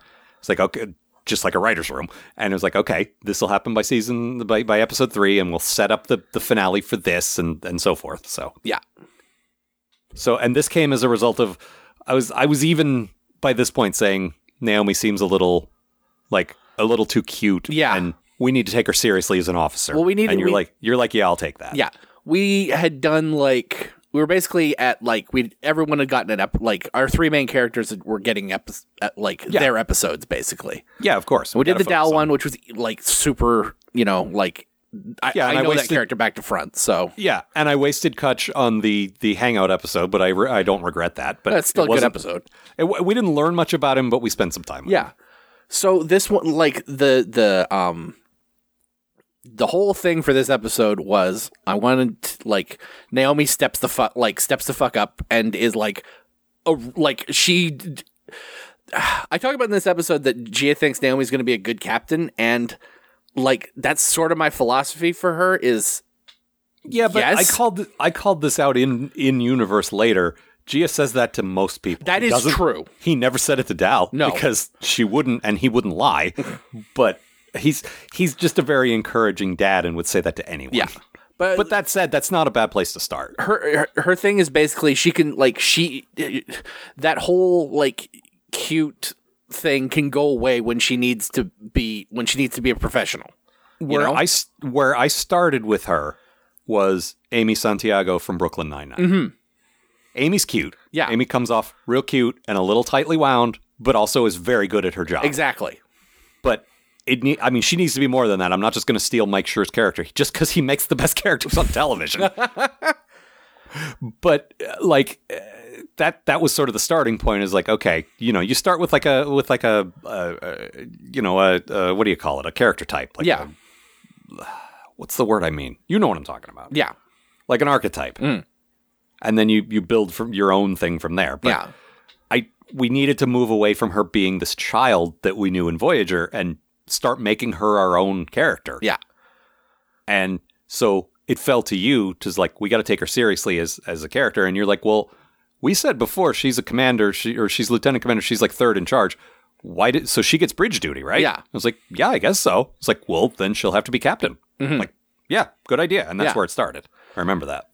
So and then we had like I, I- I really wanted to see if I could do like almost a space battle with no visuals too. So yeah that's a lot of star trek's like go-to things like are not available to us because we don't have visuals but you pulled this off really like it felt like a grown-up star trek episode yeah, It was well, quite good Good. I was that's what I was going for. like it felt traditional Mm-hmm. and i mean that 80% is a compliment and 20% is a criticism because i do want us to push into new directions but also we just started and this is a lot Sure. Mm-hmm. and we're amateurs so we'll get there but i think uh, starting out with things that feel star trek is a very good place to start Yeah. um, my only change that I ha- I remember, like I might have tweaked a line here or there. Mm. Th- Again, this was mostly you. Uh, I the but the one suggestion that I stand by is you had all the messages Naomi like building up to her bridge oh duty god, yeah. uh, being read by Dal. I was like, no, no, no, no. You have to have Kara read this, and It trust me, when you hear it, you'll know why. Yeah, it was so so good. Like So I- Mm-hmm. let's talk. Let's talk for a moment about Kara O'Connor. She she's amazing. She was a sketch performer here in Seattle Uh huh. that I knew through, like, I know some of the the local comedy like sketch performers, and uh, I I'd done a small thing where her troupe came onto my interview show and we talked for a bit and they did like one sketch and I just sort of put out a general like uh, if any of you guys ever want to do voice stuff and I, hardly anyone bites cuz that's weird Yeah. like what okay whatever and she did she's she's one of those people like me who i don't want to speak for her of course but i get the impression she didn't get a lot of artistic stuff out of her system when she was young and as she got a little older she's like oh my god what am i doing with my life i love making things why am i not making all the things Sure. and that's what drives me and it's the very much the impression i get from her she's always working on three or four projects and she always delivers on all of them she's just like she's my age but she's driven like a damn 20 year old like she just go go go and like you can always rely on her and she's such a good performer like i used her in a bunch of projects prior to this and i explained this to her and she's like well i don't really know star trek i'd be interested but i don't and i was like trust me we're deliberately writing a thing that's set apart like you'll have to read some technobabble because you'll be the science guy but apart from that it's going to be acting it's just it's acting Yeah. and she has nailed everything we've given her by like oh my god she's just so good and i'm so happy i know her and she's recently moved to los angeles and i was like oh god are we going to lose her Yeah. and we had an ugly conversation where we did not agree on anything about what happens and and you're like well, we'll just recast her and i am dead set against that you Sure. are dead set against anything but that we never decided anything and i hope it never comes up again Yeah. No 'cause kidding. we come at that from very different places i'm, I'm trying to be fair and represent us both Mm-hmm. equally there i'm just saying like i do, i that's not what i want and that's not what you want so thankfully she's like no uh, this this show's one of the best things i'm doing I, I i'm set up to do this from home i want to keep doing this so whew.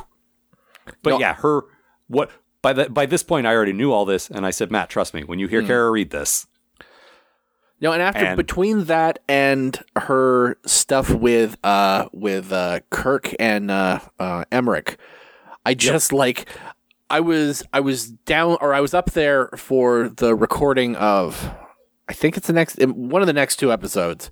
And Mm-hmm. I just went up to her afterwards. I'm just thank you so much for what you did. Yep.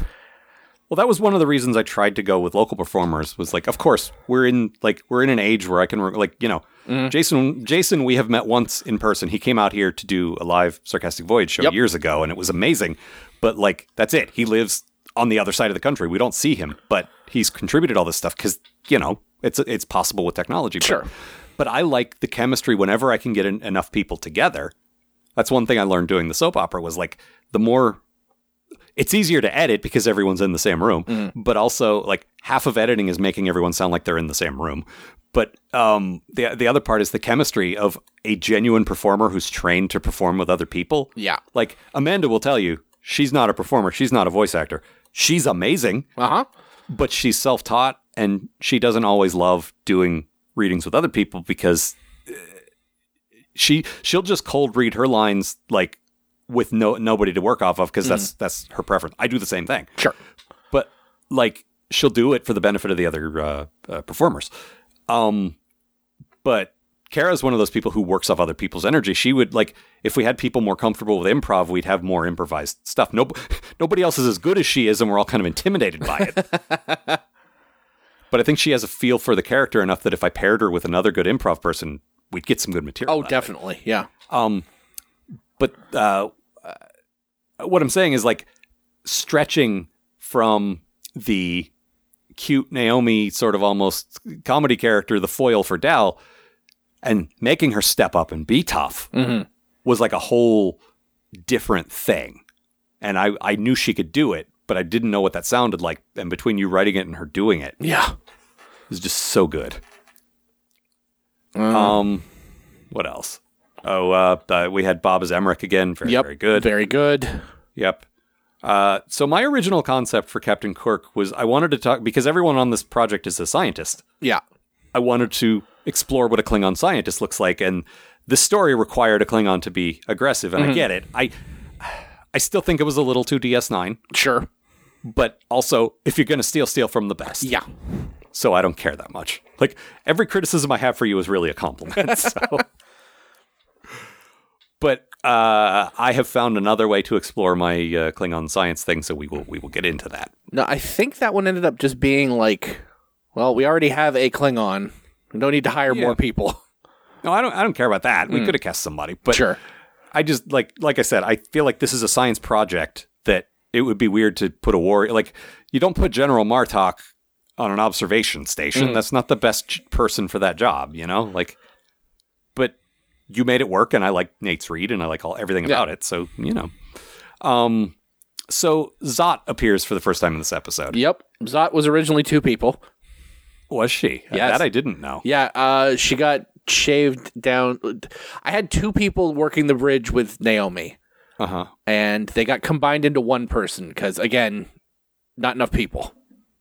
Yeah, I mean, we have. I mean, I don't know. We have the cast. We could have figured something Mm. out. But, but I do ask you when you're writing to to think of that, and Mm. it is good that you're doing that. Think about how we're gonna make it sound, and think about who we're gonna use. Yeah. Um, but uh, Christy, another excellent performer that I met locally, also moved to LA for different reasons. Everyone just moves to LA.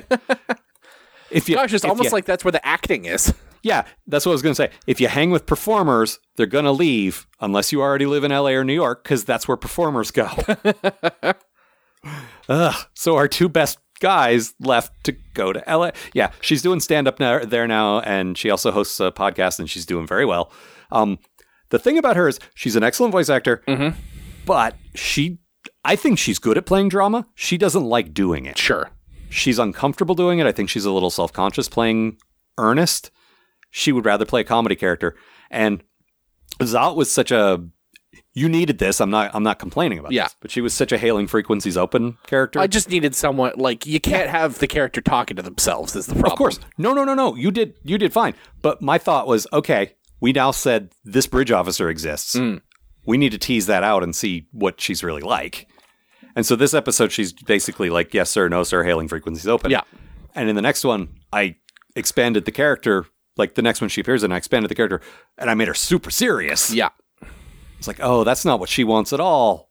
And it's like, okay, I promise we will find a way to do what you are most comfortable with and the, what you do really well. And I'm happy to say in season two, that is 100% happening. Yes. Not going to tell you how, but uh, very pleased with that. Uh, the one other performance based thing I want to talk about, we haven't really talked about Joe very much yet. No. And Joe, perfect choice. We didn't have to audition Gia either because Yeah. you just wanted someone with gravitas and and presence. It was my idea to make him a Delton. Everything else about him came from you. And I said, I know the perfect guy. And he has always done a perfect job, but behind the scenes has been a little shaky for the first couple episodes. He I don't think he was sure what we wanted. Yeah. And I think he was a little hesitant and I think he was worried that he wasn't doing it right. He was.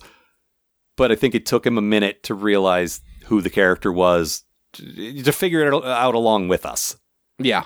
But I, I have no complaints. And by this point, and we're only on episode four, the way he played Broken Gia, Yeah. the scene with him and Naomi, where he's like, I've watched people die and I just don't want that to happen Yeah. here. This is supposed to, like, oh my God. It makes me want to break the character so hard. There's two or three moments in this season where we make this jovial, supportive father just in tears. Mm-hmm. And it puts me in tears because he's so good. Yeah. It's like, dude, you're just going to make me torture you because you're good at it. Anything else about that? one? Yeah, um, this has Jason's delivery of "You work for me now, pipe. You call me boss." it's my favorite thing he's ever done as Kutch, Really? and he shows up and kicks ass as Kutch all the time. Well, I just love that line so much. All right. I that was not one of my favorite lines. I'm not going to say I thought it was a bad line. I just that would not have been the standout for me in that episode. My characters tend to yell at inanimate objects, and it makes me happy. Oh, Also, that scene where it, where Dal kicks the ancient uh, artifact. Yep. All right, on to the uh, the middle of the season. Mm-hmm. Per aspera ad astra, and yeah, I, I didn't want to do a pretentious Latin title, but I, I got stuck on a good title, and I was looking for like okay exploration. Like first, I was looking for quotes about first contact because this is our first fir- like we're gonna meet our first alien Yeah. race. We're like, okay, we've been here, we've established the guys, we've had some other tension, but now it's time to explore. It's time to meet new aliens. It's time to establish our new guys. And I thought, okay, I what I do for titles a lot of the time is look for like sort of phrases related to the thing. It's like, okay, things about first contact or about exploration. It's like, okay, there's a there's a Latin phrase inscribed on the Voyager probe. Like, yeah, all right. That's that's about right. That's about exploration. I didn't realize it had been used in a million things, including a movie that just came out. Oh, I didn't know that. There's a movie out called Ad Astra. Oh, yeah, okay. Ah, fuck. Oh well. so this is the first one that Matt and I wrote together. Yep. Like, we've said this is yours, this was mine, back and forth, but this one was both of us, and we hadn't like. I think the episode's fine, but behind the scenes, it it it, it was still rocky going. I think Sure. we didn't quite like we couldn't finish each other's sandwiches. That that that way wasn't working. We couldn't like write a draft and then update the draft. That was like it was. So it was like okay, how about this? I'll write the A story, you write the B story, and then it turned out okay. But I think we can. I think we're still working this out. Yeah. Do you agree? Yeah, no, I think so. Okay. I liked the way you wrote Naomi's competitiveness with the whole Scott thing. That was good. that came to me in the car ride back from Pat's wedding. I like, and I, I I'm going to stand by this. Moments like that that don't pay off thematically in any way. What I did not want was her last beat to be, "Oh, if I wasn't so competitive, I would have learned a valuable lesson." like, no, we learned about her, and Yeah. she needs to figure her thing out in the context of that.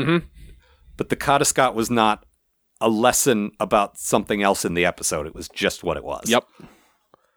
So I was I, I got to thinking about the mechanics of how first contact would work Sure. and I, and and about with the team we've established who would be there? Well, the captain would obviously be there. We we established and I think we said this out loud that they divided their exploration territory into quadrants and each of the four guys who came here explores a separate quadrant. So like the Romulans discovered a guy in the Romulan, like I call it the Romulan quarter. Like, you know, the, this is the Federation quarter where like this is the place we meet guys. And I like the idea of Gia having like a, a contest with the other captains. Like who's going to get the first first contact. And I was like, okay, the captain would be there. They'd need a language guy. Well, Dal would get us into the story, but she would hate it. Yep. I can I can use that. And then probably an ambassador, right? Cuz like you want someone who can handle the delicate whatever. So like, ooh, we ha- we have the we have the Vulcan guy that we we set up. We have Bob as uh, Sokar. This is one of those weird times where has this ever happened to you? It happens to me constantly. You put two characters together and you don't know what they're going to do Oh God, yeah. and you watch them bounce off each other and you're like, "Oh my god, that's great." What have I done? I've, I mean, when I was writing the, the soap opera, more than once characters fell in love that I had no intention of making fall in love. in this, it was okay, I wanted to grind the axe from Enterprise, where everyone always talked about how Vulcans had no sense of humor when Sure. it's so clear that um, T'Pol was hilarious Yeah. for a Vulcan. To Paul, the funniest Vulcan in all of Starfleet. Yes. Yes. I'm, I, I, I believe that. But um, I was like, okay, what if I gave Dal, this fits with everything Matt's set up with her so far. Like you, you were mostly the architect of Dal to this point. Sure. I threw in some things, but she was mostly your creation. Um, what if I sort of turn like her sense of humor is that sort of it's it's ascribed to millennials now that that bleak, hopeless. Guess I'll die. like just memes about um about nihilism. Sure. like that. whole- Like of course that's her sense of humor. Mm-hmm. It's like well, I guess they're gonna eat us now. And I thought it would be gr- like suddenly these two were riffing on that, and a Vulcan is the perfect deadpan for that. Yep. And it's like, oh my god, these two are friends. I How did love. the, I yeah. did not. That was not in my outline. No, I loved them clicking, and I love Gia trailing behind for the entire episode. well, yeah, because by this point we'd made him friendly enough that everyone loves him and Yeah. everyone's friend, and so I thought it was good. Like I thought it was time that we could do something a little different. It's like he doesn't get this because they're being deliberately mean, and he doesn't. He can't follow that. Mm-hmm. No, he can't wrap his head around that. Why would you be mean when you could be a nice person? Yeah, exactly. And I, I was I was very happy. Like I said, that relationship came from out of nowhere. It was not in the outline. The story was supposed to unfold a certain way, but the the character dynamic made it way more interesting. Um, so let's talk about the ah a bit. Yeah. I wanted our first alien race to be a big deal, not just someone we met and never saw again. Um, Amanda actually had the idea of what if we commissioned artists to give us the visual first. Yeah. She's sort of work from really that. she's she's like one of her things is supporting you know independent artists Mm-hmm. and like she i think it was like a new year's resolution or something she's like this year i'm going to commission more art i'm going to pay more independent artists to draw things like That's that, that's very cool. First of all, i get i get art so i benefit Mm-hmm. but also i'm supporting them by paying them for their work sure. and she's like i could spin that into like to help you like why don't i get like she you know she follows a lot of people who do fantasy stuff Yeah, and she's like they design d&d monsters and stuff like that but that's easily transferable to, to aliens so she reached out to this uh, artist zyra lynn who uh, uh, designed the ah and i love the way they look i'm going to say that up front but i wish they were less humanoid i think no one in the omega quadrant should have arms and legs and heads but Sure. that that's me I think Star Trek leans on that way too much, and I wanted like I I went out of my way to set up in the pilot that everything's weird here. But that said, I love them. Well, I think we like as we put more and more into who they actually are, like we sort of like yes, they have arms and legs, but we sort of moved away from they, they they've definitely got weirder shit going on. Well, yeah, and they're they're giant. Yeah. Like one of the things the artist drew was uh, a, a human for scale. And actually, and you can see this on uh, USSEndeavor.com. There's a there's an art uh, section, and there's the finished drawing, but there's also the concept drawing, and you can see she's drawn a little stick figure uh, leaping up to be seen, doing sort of a jumping jack, like "Hey, down here!" it is adorable. Um, and then English Gav, we were kind of riffing he and I on uh, alternate tech. Like I said, I don't want people here to have warp drive. This is a whole different place. They've never met anyone with warp. What would they have? And like he came up with this whole idea of them having sort of force field based uh, uh, technology. And Mm-hmm. I totally corrupted. Like what he came up with is very different than what we used. I Yeah. simplified it and I probably fucked it all up. But like the idea is that everything there do sort of like pushes things away and repulses and Mm-hmm. uses this certain kind of energy and i like i like all that and uh, i stole the idea of warp gates which are just like just basically space portals uh, stole that from transformers of all Mm-hmm. Sure. things when i was a If you're, kid gonna, it ca- if you're gonna steal, steal from the best, Al. uh, hey, look.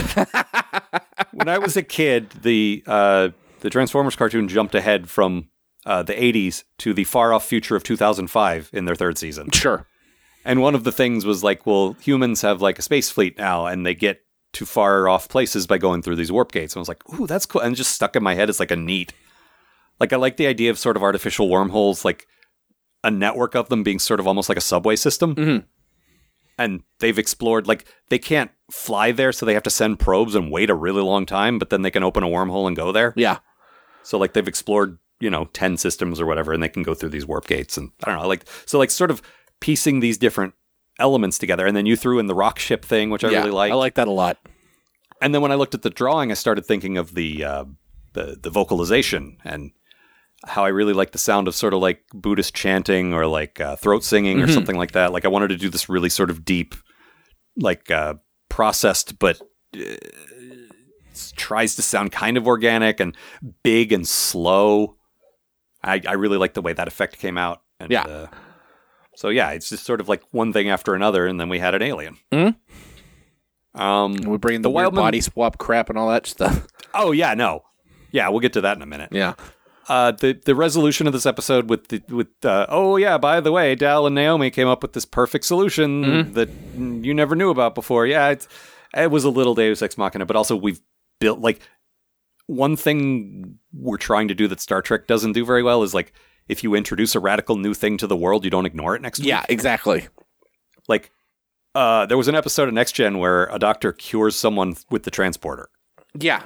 Which and it's like no. oh, well, okay, no, I had no problem with it, but it's like if you have that option going forward, you Now- need to at least yeah. acknowledge it. Now you have that option. Like. Yes, you can't. From now on, you can't write an episode about a deadly disease because you just came up with a way to cure all diseases. Yeah. So good work on the one hand, I guess. I thought it was an inventive use of their technology that they then ignored. Mm-hmm. Yeah. But yeah, Well, that's always been an, been a thing that bugged us, like that they never get back to. You know, Yeah. No, and um, one of the things uh, uh, in Next Gen, like there was a horrible episode about how like uh, warp drive was tearing up space, which was it was just a very badly written episode. yeah. Oh God, I was thinking about that episode while I was writing the new episode. But then, but we uh, uh, they specifically said so now uh, we can't go over warp five or we're going to screw up space. So it's like okay, this is a dumb episode, but maybe it delivered an interesting new Mm-hmm. wrinkle in stories. Maybe now. You can't respond so fast because of this new limitation. yeah, you can only go at warp five. We need to get there at warp eight. Yeah, Well- someone's gonna die if we don't get there right now, and we can only get there at half speed. Yeah. Well, too bad. Yeah. But all they did was like anytime they needed to do that, they would just say, "Oh, well, we got special dispensation." Well, then why did you? You came up with this. Yeah, man. Like it's your rule. Fucking d- follow it or don't. Like Yeah. Why did you? Yeah. So. Yeah, we're so we're trying you picked fruit. Damn it. when we introduce a new element, we try to stay like Mm-hmm. consistent with it. Like this exists in this world now.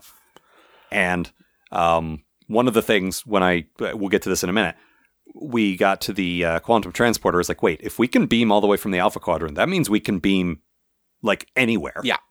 So we need to extrapolate that. So anyway, also one more thing I wanted to say about this episode: your performances, Rice. Ugh Oh, thank chef's, you. Mm-hmm. Chef's kiss. you played him as uh, as as Rimmer. Yeah. Very very good. I just like Um, sh- shitty asshole is fun to play. Well, and in the next episode, uh, which which we are now talking about, demand shock. Um, we got this bit where they're talking about having an, an economy, and he's like, uh, "What what's to stop us from paying our people a hundred bars of latinum or a thousand? Only the way you said it, a hundred bars or a thousand. hmm? What about that? Hmm? Bet you didn't think about that, did you? That was that was an outtake where you just kept like kept following that. oh, it was very good. So Demand Shock was my first sort of issues show. Like I, I'm trying to write more. Like I was very hesitant to write about politics and, and social stuff until recently, and the dam broke, and now I'm ready. Yeah. We're all we've all had a fucking enough, and we're ready to like okay, I'm gonna I'm gonna. I'm gonna use my art to change the world. No, I'm just I'm gonna gonna work through some issues. I'm gonna talk about some things, and Star Trek's supposed to be good at that, and they're usually not. So I'm going to talk about how capitalism kind of sucks and how we're all kind of slaves to it, and how someone who corners all of the resources is basically owns you, and it's terrible. And I thought I did a pretty good job with Yeah. that. Like uh, Brian said, Brian who played uh, Damon Pock Mm-hmm. said that this was the first truly villainous Ferengi in Trek, and like that is ridiculously high praise. And I, I don't, uh, oh, I don't Yeah. know, man. But the fact that he said it made me feel very good. I bet. Um, It's pretty awesome. this one had, like I talked about, leaning on the long speeches, uh, way too many speeches. I know, but I did want to deliberately frame it as we're going to end this project. How does that affect everyone? What do they have to lose? So Yeah. each person, like each segment, had a bit where someone was like, "If this, if this died, like the Romulan, like that was a long speech that I was pretty happy with. Mm-hmm. It was like." There might not be a Romulan Empire. This is it for us. The the Romulan stuff I liked so much for this. Yeah, Nicole Santora has played a couple of characters for us, and she was actually seven in the uh, in the premiere. And she did this, and excellent job as always. She's Yeah. she's the I think the only one in our stable who has done pro work. Um, she's done commercials. She was on that show Grimm. She was a guest star on that one. week. Oh, Okay. She's, she's done real like no shit. Wow. And then sometimes she reads some of my dumb jokes in front of a comic convention or on a on a podcast or whatever. So that's weird. Mhm. But yeah, she did a very good job. And um like I, I kinda liked each each segment being about like what do you have to like if this ends, what does it mean to you? And I was also pretty happy with the letters home format. Like Yep. at first the whole thing was going to be Kutch writing a letter home. I was like, okay, but I need to go other places. So okay, what if each of them did it? Wait, Dal doesn't like anyone. she del- she left home because she hates it there. She, sh everyone she cares about is here. Okay, so that's the joke. The joke is letter home to parents, letter home to mom, uh, personal journal. so I don't know if that came across as a joke, but it was meant as one. Well, I thought it was funny. also this is where we uh, teased out the oz concept of altruism is like i wanted to deliberately have something the opposite of the ferengi as like I think this is where the line uh, "Why should s- anyone else have to do without?" came. You know, Yeah. not not that that's an original creation of us, but that that's their philosophy, Sure. and that really informed how we wrote them for the rest of the season Oh, absolutely. and going forward. Like, oh, that's their like, because yeah, it's a little bad that Star Trek races are each are all one thing, but it's a good place to start. Mhm. And when they're more established, we could have an ah that's selfish, maybe. Yeah. Like I like exploring that, but for now, I don't Like- want to give you anything. Yes, but the cultural philosophy is like they're like socialists. They're Mm. like a true democracy. Like eh, they share everything, and and that led nicely into your episode, which is like, okay, well, we wanted to do a body swap, and these guys are so unconcerned with boundaries of personal property and everything else that they literally share bodies. Yeah. Like, ooh, that's good. Uh, I also wanted to note our friend Tidro played. Uh, uh, so I have a I have my magnet board, like my whiteboard of all the different characters, and I just have one that just says Dal's current girlfriend. I'm not going to print up a new label every episode for a name that's going to go Yup. away. So it's just Dal's current girlfriend, and she. I asked her before I started writing. I said, "What Star Trek race do you want to play?" Is like a, a Betazoid. It's like, "Ooh, that's perfect." Ooh, one more quick thing. I know, I know, we're running real late. I'm sorry. There's a lot to talk about. Yeah, seriously. Um, we talked about um, Gia being uh, uh, culturally very sexual, which Mm-hmm. is how the Deltons are supposed to be, and polyamorous and all of that. And we talked about him not getting laid for the first little while, and I didn't make this textual enough. The reason he wasn't getting laid is because they hadn't met anyone new, Yeah. and he's a captain. He can't he, thinks- can't hook up with anyone on, on the ship, basically. Star Trek has talked about this. There are no rules about that. You can, but he thinks it's inappropriate, and he wouldn't do that. No. So the whole blue balls thing with him was we need to meet some aliens so I can get laid. So so we can be comfortable with aliens, so I can meet the aliens, so I can then form a bond with some aliens who are willing to have sex with me. I would love to hear Joe do like a like a Picard Kirk opening episode where it's just to seek out new life and new civilizations and fuck them. yes. I mean that's you know in a, in a respectful consensuing consensual way he sees it that way but the payoff to that and again I don't think I called this out directly the payoff to this was he's not in this episode cuz they finally made first contact we jumped ahead a few months and they've met six new races Yep. he's he took three weeks of leave and he's just boning nonstop. and how that paid off with like uh, Tidro playing a Betazoid was oh, so this telepathic race, this empathic telepathic race, probably would feed on that. Yeah. Probably would pick up on on on Gia's like huge sexual energy and probably makes them a little extra horny, and she'd probably be more likely to hook up with that. Mm-hmm. So I thought that worked well. All right, on to the body swap episode, Yes. the old switcheroo. Oh god, this one. So this was supposed to be a light comedy episode. We had some some heavy stuff happening. I was like, we need a break. Matt, I need you to write the the, the trouble with tribbles one. And he's like, yeah, I could do that. And it's And okay, then we threw around the like okay what has star trek not done that is a goofy funny Yeah. like a you know uh, uh they turn into kids well they did that Mm. okay well they uh do fantastic voyage well they did that and they did do a body swap one but it wasn't played It wasn't with laughs. It was great. like, it's like okay you could you could do this one and you took it in a very different direction and i don't dislike what you did but it's v- not what the assignment was we so this is again this is coming back from uh, pat's wedding and i just started poking at the idea of like okay so what happens like what happens when someone with depression that bad and like a horrible like image of themselves doesn't have to be in this body that they don't want that they hate you know no i i love all of that so much i really And- do all, like and and just like like you know wh- where where is the problem is it the body is it the brain and i don't think i nailed it mm-hmm. and I really, ah, fuck, I really wanted this one to work, and I just don't think I, I got it. Oh no, I think you did. I think you're not giving yourself enough credit. I think you nailed it. I think the only thing that is not completely clear, but it's still implied, is that the reason Dal wasn't depressed anymore and the reason Naomi was was because of chemistry. Yeah, I should. There's probably could have been. You just needed to give the doctor a line saying that, Yeah. and that that would have fixed it. And I didn't realize till after it was done that we Yeah. should have done that. But apart from that, and it's fine that it's implied, but we're saying out loud if you thought that was true, it was. Mm-hmm. yeah, That's canon. Um, no, I think you did a good job. And uh, our friend Devlin, who actually appears here for the first time as Doc Shang, that's Oh, so good. Mm-hmm. who we have uh, name checked a bunch of times to this point, and actually accidentally misgendered and said him. Whoops. Yeah, well, shrug. You know, it's Someone. it's gonna hadn't- had- happen. yeah. Whoops. We hadn't decided who it was yet, and I said, "Well, I don't know, Devlin." Like we talked about it. Who do you want? Like what kind of alien do you want? That's usually where I start. What kind of alien do you want to be? And then we build it from there. Mm-hmm. yeah, Um, and she has this whole amazing backstory for her that hopefully is going to come up later. But I thought she did a really good job. Oh, God, but, yeah. But um, oh, Devlin's the one who s- who said you turned this into body horror. And yeah. Mm-hmm. yeah, you did, and I like it. Well, I just like, what do you do, man? Like, I, and and it, there's a lot of like, you know, your body is the one. Like, you get down to it, the one thing you know better than anyone else in the world. You know. And to change that even subtly, like we're talking about switching two people's species, you know? And just the whole concept felt so interesting to me.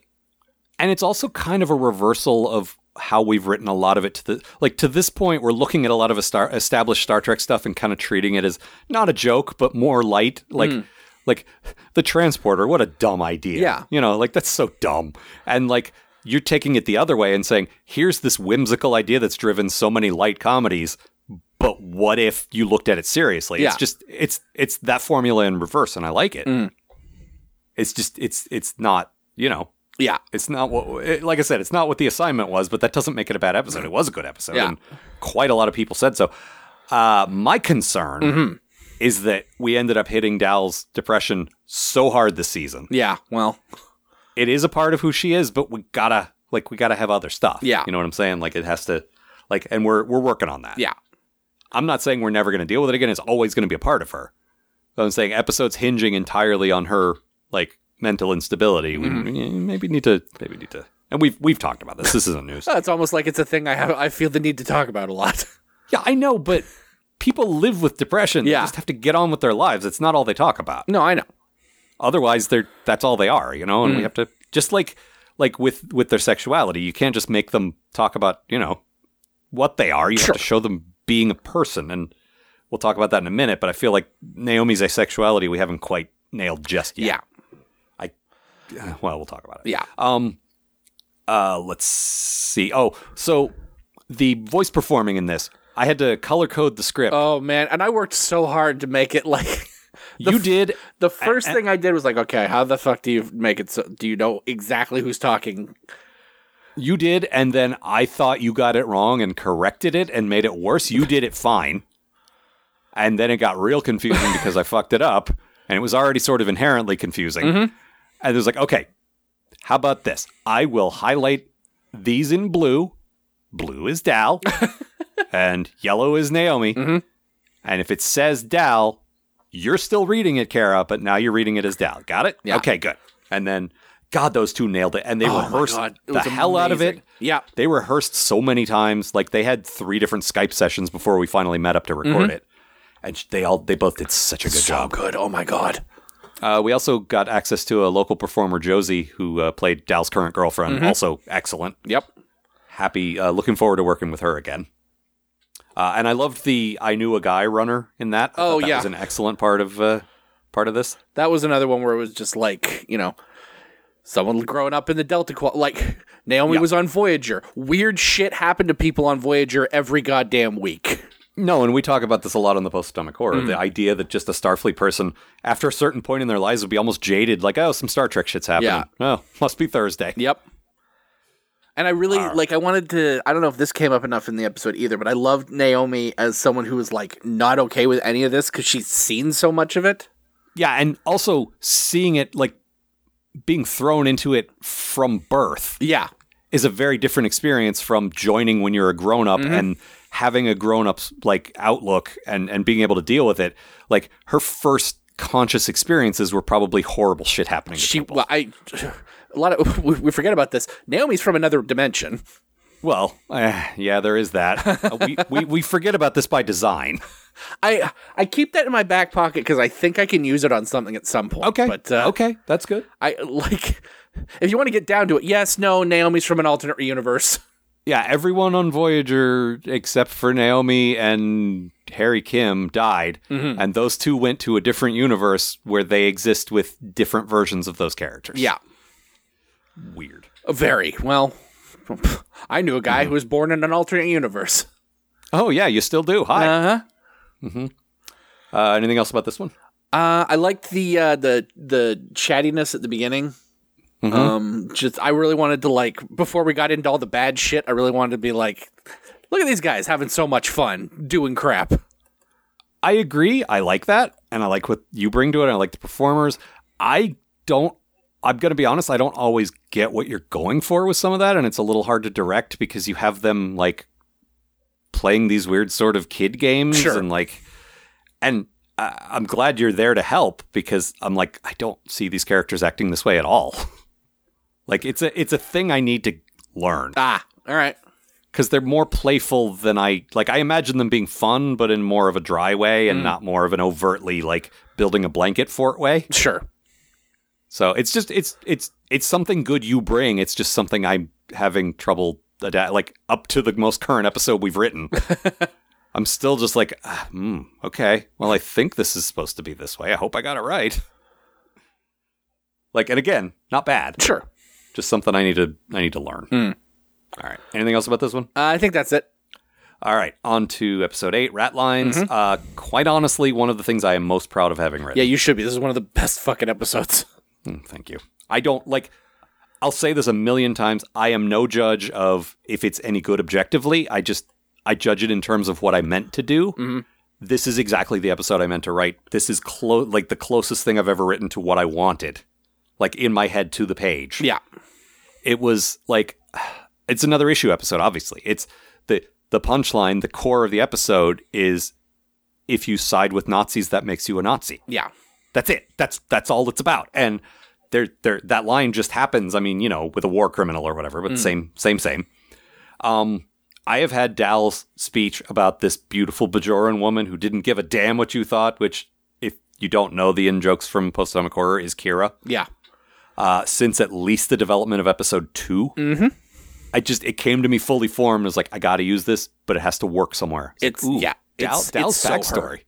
yeah, Dal's backstory, of course. Mm-hmm. And maybe don't do the math on how young she was when she hooked up with the Starfleet officer that got her out of Cardassia, because uh, Mm-hmm. I had to fu- like I have a whole chart of star dates and how old everyone is and everything else and. With Naomi, it's like, well, you know what? She went from infant to speaking toddler in a year. So, like, she ages fast. That's fine. Yeah. I don't think Cardassians do, and I think that was gross. I said you can enlist in Starfleet at 16. Yep. Because I looked, I looked that up in Memory Alpha. That's that's the age. Mm-hmm. And so that officer slept with a 16 year old. Whoops. Yeah, sorry. Yeah. Um, originally, we were going to cast someone as Fulo as the as sort of the main villain. Uh, the performer I wanted was not available, so I did the voice synthesizer Captain Pike beeping. Like I did the like I ran a what did I do? Oh, I put some Cardassian words into Google Translate and made it guess what it was, and it told me Romanian or something like that. Oh, okay. So it's like, okay, that's the closest to what Cardassian sounds like. So I'm just going to put a bunch of random words in Romanian Mm-hmm.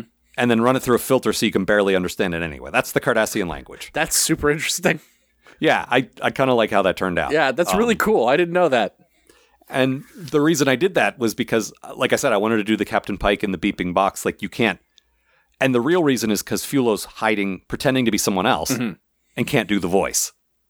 It's like her face is scarred, so you can't tell. Yeah. But if, if she spoke, you'd know. Yeah. So it's like, okay, well, I don't have a performer. We don't need a performer. And then I realized, oh, wait a minute. The whole dynamic between Dal and Emmerich and then later Gulsimar is the story. If I threw another big dynamic character in here, it's going to fuck that all up. Yeah. I think it worked better as just this presence, as this off screen, like, that's the bad guy over there. Mhm, Definitely. Um, and uh, a bunch of people have asked. I think we have a, we even have mail about this, but like, are do we intend to bring her back? Do we leave her death vague intentionally? I don't know that I did that intentionally. I just thought, well, if the station blew up, you can't really go get the corpse. It's Yeah. gone. I'm not going to rule it out, but that was not my intention. Sure. So I'm not I- answering that one way or the other. I guess. I, it's it's always nice to have a couple of villains in your back pocket just in case. Yes. Yes, that is true. uh, I liked hanging a lantern on the I'm leaving Starfleet forever stories Yep. that so many Star Trek stories. Come on. No, you're not. Give Dal's Dal the like- fucking wharf uh, exit, everyone on the ship fucking saluting her. What the hell is this? But she's like, no, I, no, I'm not. I'm not going any. Like, but she can't say that because Yeah, of it's top course. secret. Like, I, I liked how that turned out. Um, this is probably the best third act I've ever written. I have a Yup. tr- I have real problem with endings. Like, I always rush my endings because it's like, oh god, we're at 50 pages. I gotta go. Mhm. And um, the uh, I started with the third act this time, and I think it worked better. Like the tension of them storming the bridge and then Samar coming in. Like I think I think that worked pretty well. Mm. Um, I tried to play Samar as um, uh, you didn't watch Lost, I know, but No. a lot of people. Uh, uh, Benjamin Linus. from I only Lost, know this uh, guy from your impression of him. Yeah, Michael Emerson. Yeah. which is one of the few impressions that I can I, do, and he's am Michael Emerson. he's got this sort of creepy thing that lends itself to being a, a Cardassian, and uh, you know, I don't think I Hello. dragged the episode down. So. No, Uh, and then the B plot with Naomi joining book club. I kind of wanted to, to do a beat of her. Well, I'll try you guys. Thing. Oh, this is terrible. Uh-huh. I'm I take this all too literally because I'm a scientist. that that you know what? That's you guys' thing from now on. We'll do other things. yeah. Um, and I I actually really like the Klingon story that I came up with. The idea of like a Klingon like a uh, myth, like a like a telling of their first contact, basically. Yeah. But like it's all exaggerated. Like he jumped to the sky Yeah. and murdered the gods because like that's so Klingon, you know? That's not Uh, a thing that could happen. Yeah, exactly. You But can't that's jump how, into the sky. No, I know. Thank you. That's how Klingons would tell it. Mm-hmm. Um, Amanda really brought it to this one. There were a lot of heavy emotions. for Dal in this one, and I loved like what you had set up with Emmerich was so perfect, and I don't even think you knew you were setting it up. It No. was like, what what is their history? that would have provided. That would have uh, meant pl- uh, planning. Uh, We've planned a bunch of stuff. Don't don't sell yourself short there. But this, you just implied there was a history. It was like, well, now we have a chance to go into that. Yeah. It was And- so good too. God damn. Once, once I hit on the idea that uh, because you wrote Emmerich so like so much of this is built on you. Like I will take credit for writing a decent episode, but half of it is built on the stuff that you set up for me. Mm. And one of them was you wrote him so blindly loyal to Gulsamar. Oh yeah. It's like, ooh, what if Samar's the Nazi, or what if Samar's not really the Nazi, but just kind of there? Well, then you get that great like just. Well, no, he's not because Yeah, I obviously know. he, knows what he's doing, and he's not like like that. You know. No, No, I like I what know- that brings out in in Emmerich as a character. I know my mom voted for the wrong person, but she's still my mom. Uh huh. Yeah, but no, no, no. Yeah. Um. Anything else on that one? I don't think so. No, it's very good. I will tell you that. Hmm, Thank you. I I'm very happy with what I Yeah. did there. Well, you should be. Well, Oh, thank you. Uh, the next one. So we try. We bo- one of the things we tried writing together was Yeah. okay. Let's try this. Let's each write a draft, and then get together and combine the best elements of it. And this was going to be our big let's fix Kutch episode. It's gonna be Kutch centric. We still don't like I said, he was a he was a whole sort of mishmash of, of things, and we didn't quite know what he was yet. It was like this'll be where it all comes together, where we all where we see it all happen.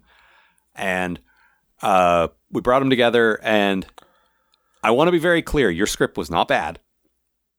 Your script was completely not what it needed to be though. Mm-hmm. No, I Like- fucking God, I had trouble with this one. No, but I don't want to say, oh, well, yours was terrible. No, it wasn't that. It Sure. was just, you did have a lot of stuff. Like, I think you needed to, you wanted to take it to certain places that just didn't feel natural. And I Yeah. think you contrived ways to make that happen. And once they got there, there was some very good character stuff that we kind of saved and used again. But, Yeah. Like, it just, it didn't, it felt sort of like, this isn't how these people would operate, I don't think. And you even knew, like, when I said that, you're like, yeah, I know. It wasn't like we have very different ideas of how Yeah. this works. It was more like you just you had to get them there and you didn't know how. Yeah. This was this was a tough one. And I appreciate that. Yeah. And so I don't like I hate like, oh well, so we just used all of mine. Like, ugh. I felt like a dick for that. I really did. But on the other hand, I did have some specific ideas about this one. And I really wanted to fix Kutch. And I Yeah. think the best way to do that honestly is a singular vision. Whether it was mine or yours. Mm-hmm. I think like one person needed to take the reins and just like you did with Al Sure. and say, look, look, other guy, this is the way forward with this character. This is who they are. You did that with Dal a couple of times where I, ha- I have no question that's who that is. Like, to me, she was the smartass. She was the bones of the group. Yeah. You really you gave her some depth. And with Kutch, it was like he's all little things, but what's his big thing? It's like, oh, what if he's so like what if I paid off what we started in the pilot? And Gia told him to be the best Tellarite he can be. Yeah. And he and he did. And he, he put that he jeopardized that uh, that relationship. Mm-hmm. And that was that was kind of my in. And I was like, okay, but what if like I I wanted to play with that Star Trek thing of like you're disobeying orders and you're doing bad stuff and you're not telling anyone. Yeah. And instead of the ends justify the means and everyone's happy at the end, Gia's pissed. Yeah. And rightly so. Like, Yeah. This is one of his one of his many, but one of his mentees, yeah. one of his proteges. And it's like, you And- really fucked me, dude. What are you doing? and I I wanted to get into a situation where it was like his defense was I'm doing what you told me to do. So I had to be very careful the way it was structured. Yeah. And I think that's why cuz I was building to that and Matt was doing something very different and I think that's why our our things didn't mesh is because mine had to be set up set up set up payoff. Mm-hmm. And you obviously because this was the assignment went off on your own and wrote something else. Sure. And it was like, you're disrupting my setup and payoff. And you're like, well, yeah, I didn't know about your setup. Yeah, and payoff. exactly. So it's nobody's fault. But that's what that's another reason why I think it just had to be one thing. Ah. Um, but also what I really wanted was to, and this was hard. I wanted to make it look like he was losing the whole time. Mhm. Make it look like he was deliberately losing, and then like rope a dope you with like um oh my god he's been planning this this amazing like uh argument all along Yeah. and so it was very difficult but i wanted to seed all the things he wanted to do throughout the episode where he's like tricking people into saying it themselves well what what does that really mean captain for for the record and it's like oh is he being a dick and at the end he's like nope you said it yourself you said all this out loud not me and i thought that came together really well i Yeah. was so worried when i delivered this massive block of text to jason like one for his throat two because uh, i can't, i gotta stop writing big speeches and what the fuck did i just do and he's like dude i do a lot of theater i do a lot of live stuff and you know what a bunch of theater is courtroom stuff Sure. you know what a bunch of courtroom stuff is summarizing arguments i've done so many of these it's fine it's like oh shoo and man he nailed it Mhm. and it's because of that experience he's had it's because so much live theater is that Yeah. um Now, this one's I was also very good. I was very like I was so not worried it was going to come together. Mm. I thought, oh god, this is the most talky and like Kutch is just a dick, and then he talks for five pages. nope, it works, and it did w- exactly what I wanted. Yeah. no, he he's hurt because I but but Captain, I'm doing what you told me to do. How did I do it wrong? Mm. And I wrote him the line, um, "You told me to." To t- be an arguing Tellarite in the most appropriate venue. What's a more appropriate venue than a court? That's that's I did what you said. Yeah. What's wrong? What's wrong, Dad? Why did I disappoint you? and they both the the two of them together. I re- I managed to to like it's hard to schedule everyone remotely Oh, yeah. to record together, but I managed to get these two together, and the chemistry they had was so good. Mm-hmm. It broke my heart hearing their hearts break. Yeah. Ah, it was so good. Um, all that said, I think I completely fucked up Naomi and her whole speech about being ace. This came from an asexual friend of mine who was like, uh, who had talked to me about this uh, and about the adorable thing. Mhm. It was like, and I and I asked them. I said, "What what is your experience? What what can I talk about?" And they told me. And all I did was basically copy what they told me into the script. Sure. I needed to I needed to work that out, and I'm I'm working on that. Yeah. Well, you know, we're, getting there. we're trying. Yes. Um, uh, one last thing, uh, Commodore King. One, I wanted to reintroduce the fact that Commodores existed because I always love that stupid like naval thing. And I, I love, I, you, you also captured the tradition of them showing up to piss everybody off. Well, I wanted uh, uh, Soraya to be undermined Uh huh. because everyone's con- whenever something important comes up, they they push him aside Yep. every time. Uh, Amanda pointed out that that's all that's ever happened, and we need to like let him also command, and that's a good point. And Yeah. Well, we need we need to work on that. season two. Yes, um, lessons learned. Uh huh. Um, but uh, Commodore King, uh, I ba- I did the voice and I based him on my grandfather, who sounded exactly like that. it's sort of a you know this sort of thing. and uh, he used to he used to answer the phone. Ross Watt here, and uh, um, he left. He had a answering outgoing answering machine message. It was like Ross Watt here. I'm a bit deaf at the moment, so you'll have to speak up. And uh, after he died, my uh, my aunt, his his daughter, Uh-huh. cha- changed the message, did an impression of him, and said, "Ross Watt here. You'll have to really speak up because I'm a bit dead at the moment." Holy shit. yeah, it's very really good. good. I come by this honestly. Uh huh. Okay, on to the season finale. Unpathed Waters, Undreamed Shores, which is the most pretentious discovery title ever, comes from Shakespeare. Al, the butcher's knife cares not for the lamb's cry. I was pretty happy with it. I just wanted like what I oh, I googled um quotes about travel because this was going to be their like the fake out is they're on vacation. Mm-hmm. You just think it's another hangout episode, they're on vacation. And then bad stuff starts and happening. then but, like, everything goes wrong. Yes, but um, so it's just like quotes from literature about about vacation, about travel. I was like, ooh, this one's good. So, sorry, not sorry. um, you wrote this uh the speech the the the the in the cold open the um uh meeting the Somri, which was another great uh, alien designed by a um uh, a commission So cool. and the pearl thing like uh, was their idea Yeah. that we that we started working into it and it's like oh this thing that you gift to, to someone is like they're they're your special bond person and you wrote this amazing speech that uh, for the previous episode that just didn't like that was the big problem with your Kutch episode was it ended up being about Dal Yep. he's like oh yeah I I, I get it I know you love Dal but also dude this is great we need to use it somewhere else and it fit perfectly Yeah. here it was a nice it was a nice like I wanted a moment of let's settle all the old business. Everything gets real heavy. Oh my god, we need a break. And it was a per like I knew that was that belonged in that slot. And you you had already written the scene. So it's like, oh perfect. That's a perfect thing to go, oh boy, but we need to get away now. um let's see. This one we wrote about 50-50. I think we're Yep. starting to figure out how it finally works. We sort of broke the outline together and it's like I'll take these scenes, you take these scenes.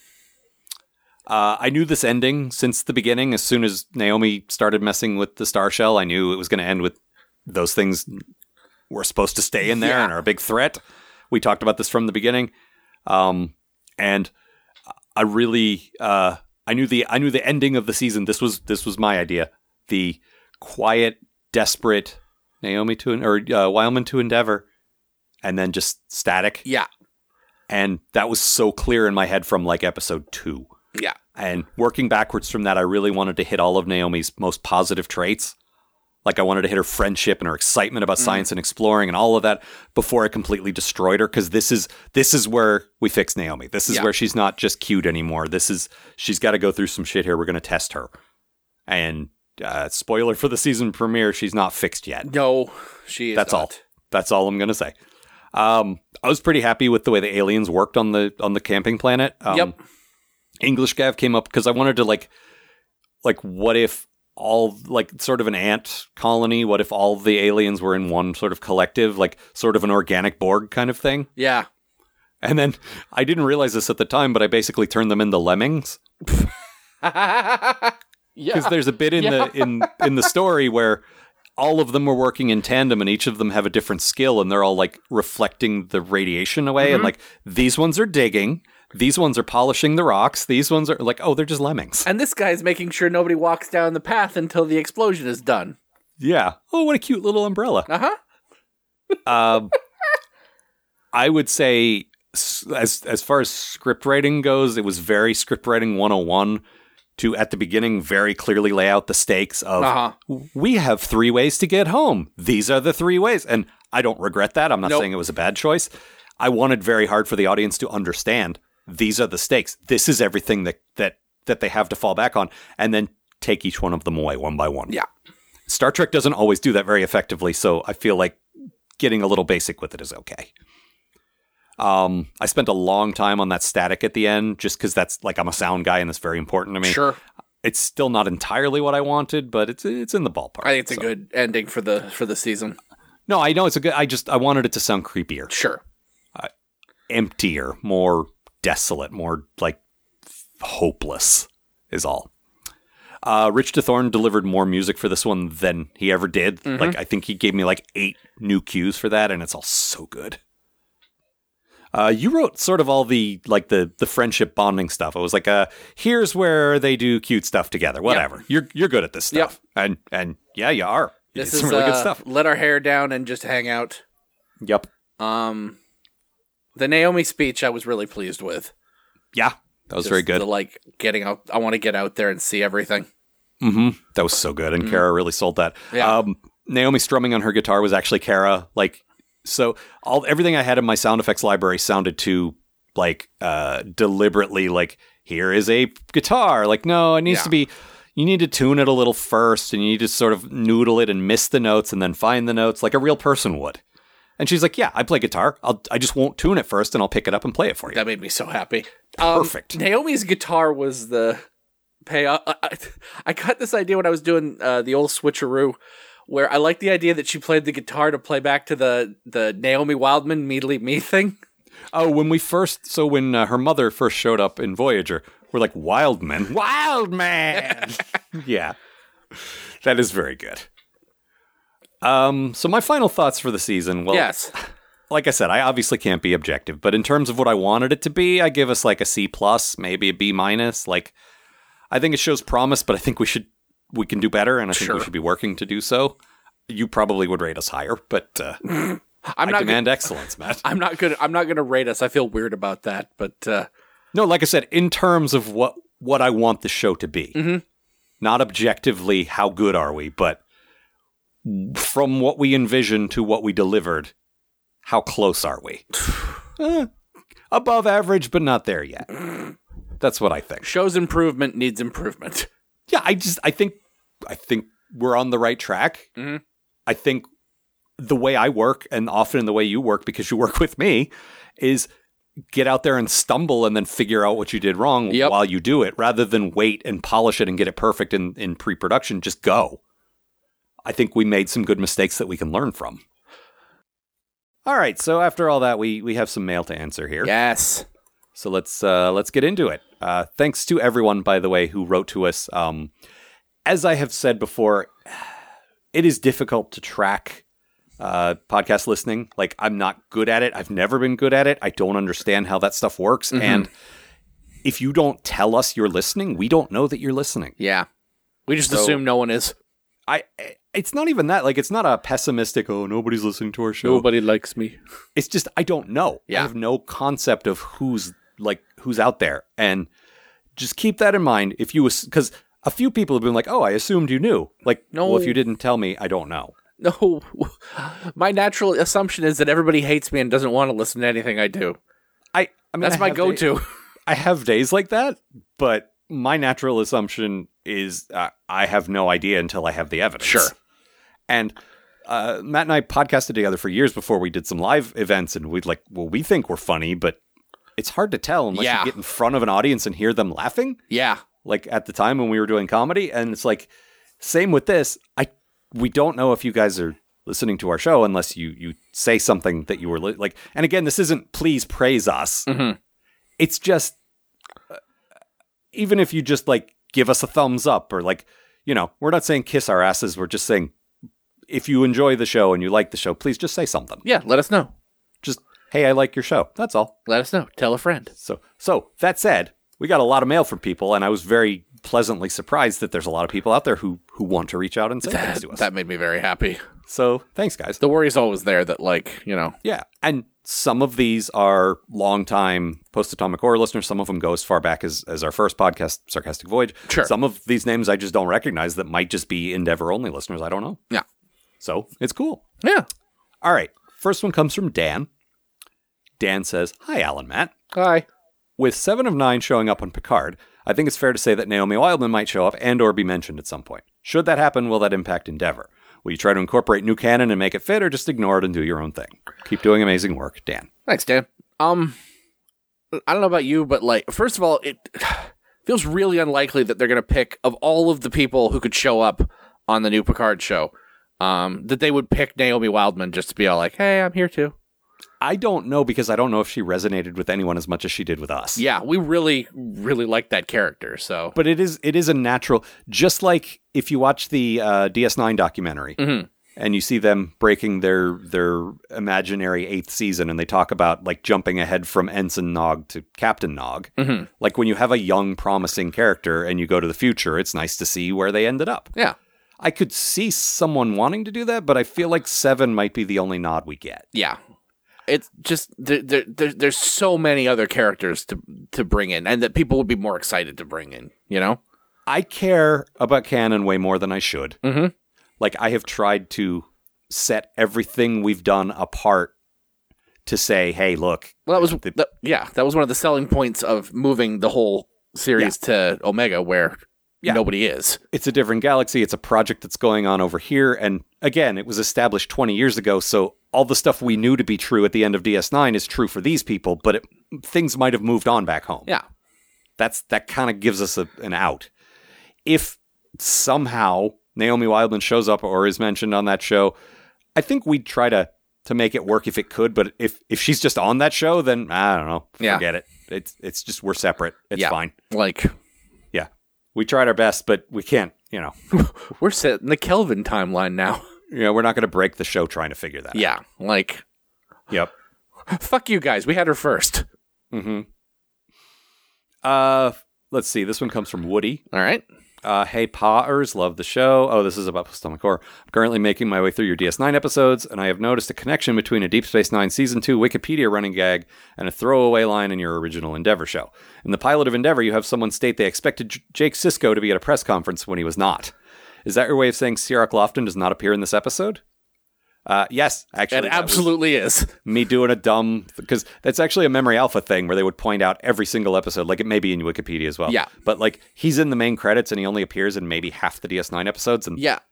it got funny to us after a while sierra Cloughlin does not appear in this episode Well, it, it it was such a weirdly prominent thing that showed up in every like Well, he's a child actor who probably was in school and couldn't make it for every episode I mean, it makes perfect sense, but like yeah it was We just weird thought for it them was to point funny. out.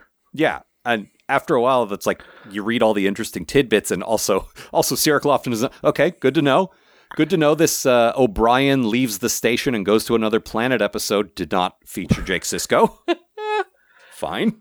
I mean, and they did it with other characters too, but like he because always- yeah, yeah. It, it was him the most, you know. I'm just- pretty sure he was he was underage. I'm pretty sure he started the show as a teenager. So yeah, he he wasn't like one of those 30 year olds playing a teenager. I think he actually was a child. yeah, absolutely. And so either he had to work less hours or he was in school or some some reason they couldn't bring him in every time or the writers couldn't think of a thing for the kid to do every week Yeah, that makes sense too. Like because he's a kid. yeah, And they some of the- I they did not want to Wesley him, and I appreciate that. yeah, and they never did. Yeah. Took him in a very instead of making an overachiever, they made him a writer. Ugh. But yes, that was that Widely was- known as history's worst profession. Oh yeah.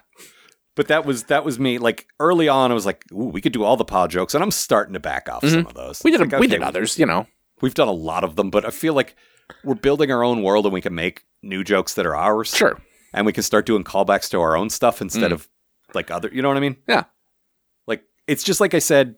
Eventually, I want this to be as original as it can be. Like it's always going to involve Starfleet and you know a Cardassian and a character from Voyager and a, Mm-hmm. and a Tellarite. But apart from that, I'd love for it all to be us, like Yeah. our all our stuff.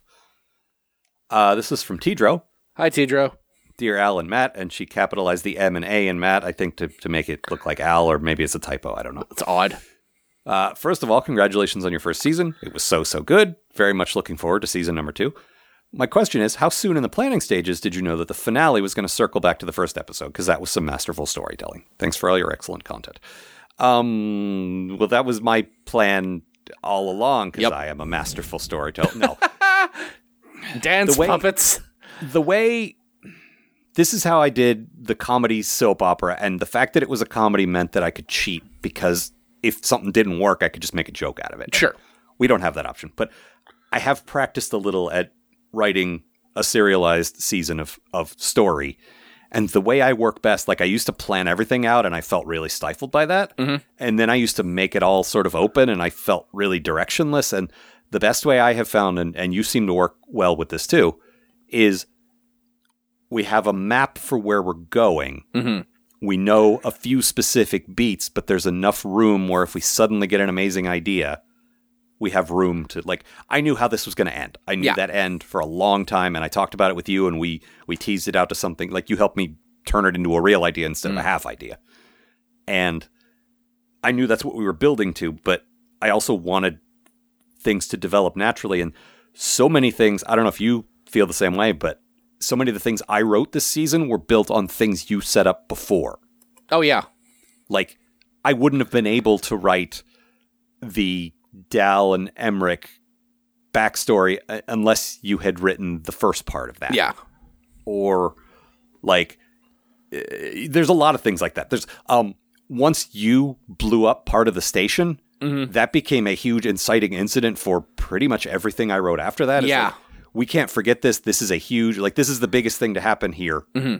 And everyone's not going to forget about it, and it affected a lot of things. Well, and you know, I mean, if you're gonna do like if you're gonna kill that many people and take a good chunk out of the station, like that has to matter. If the, things just can't be back to normal the next week, and Right, they're but- not.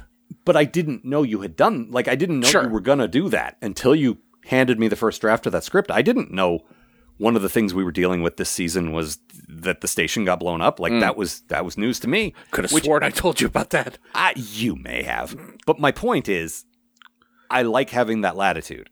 Yeah, I like being able like to have it both ways to to have a plan to know where we're going, but also to like the whole middle of the season is us building on each other's ideas. I made the ah a certain way, which you then fleshed out further, which then I fleshed out further, and now suddenly they're a fully realized alien race yeah, and like stuff with the station and side characters and like all of that. Mm-hmm. But broadly speaking, we have a pretty good idea of season two and where it's going and and I don't know the ending yet, but I have a pretty good idea. Sure. I haven't I haven't run that part by you yet. So oh, it that'll might be change. interesting. it might change. Uh, But we've talked about up up until about the middle. Like so it, you know, some planning, some going as we go. 'Cause I, I like a little of both. Uh, this one comes from Mark. hi, Mark. Hi, Alan Matt. I've been really excited to listen to Endeavor this year. The episodes are fun and interesting and emotionally satisfying. I'm looking forward to seeing what will happen with the characters in such dire circumstances.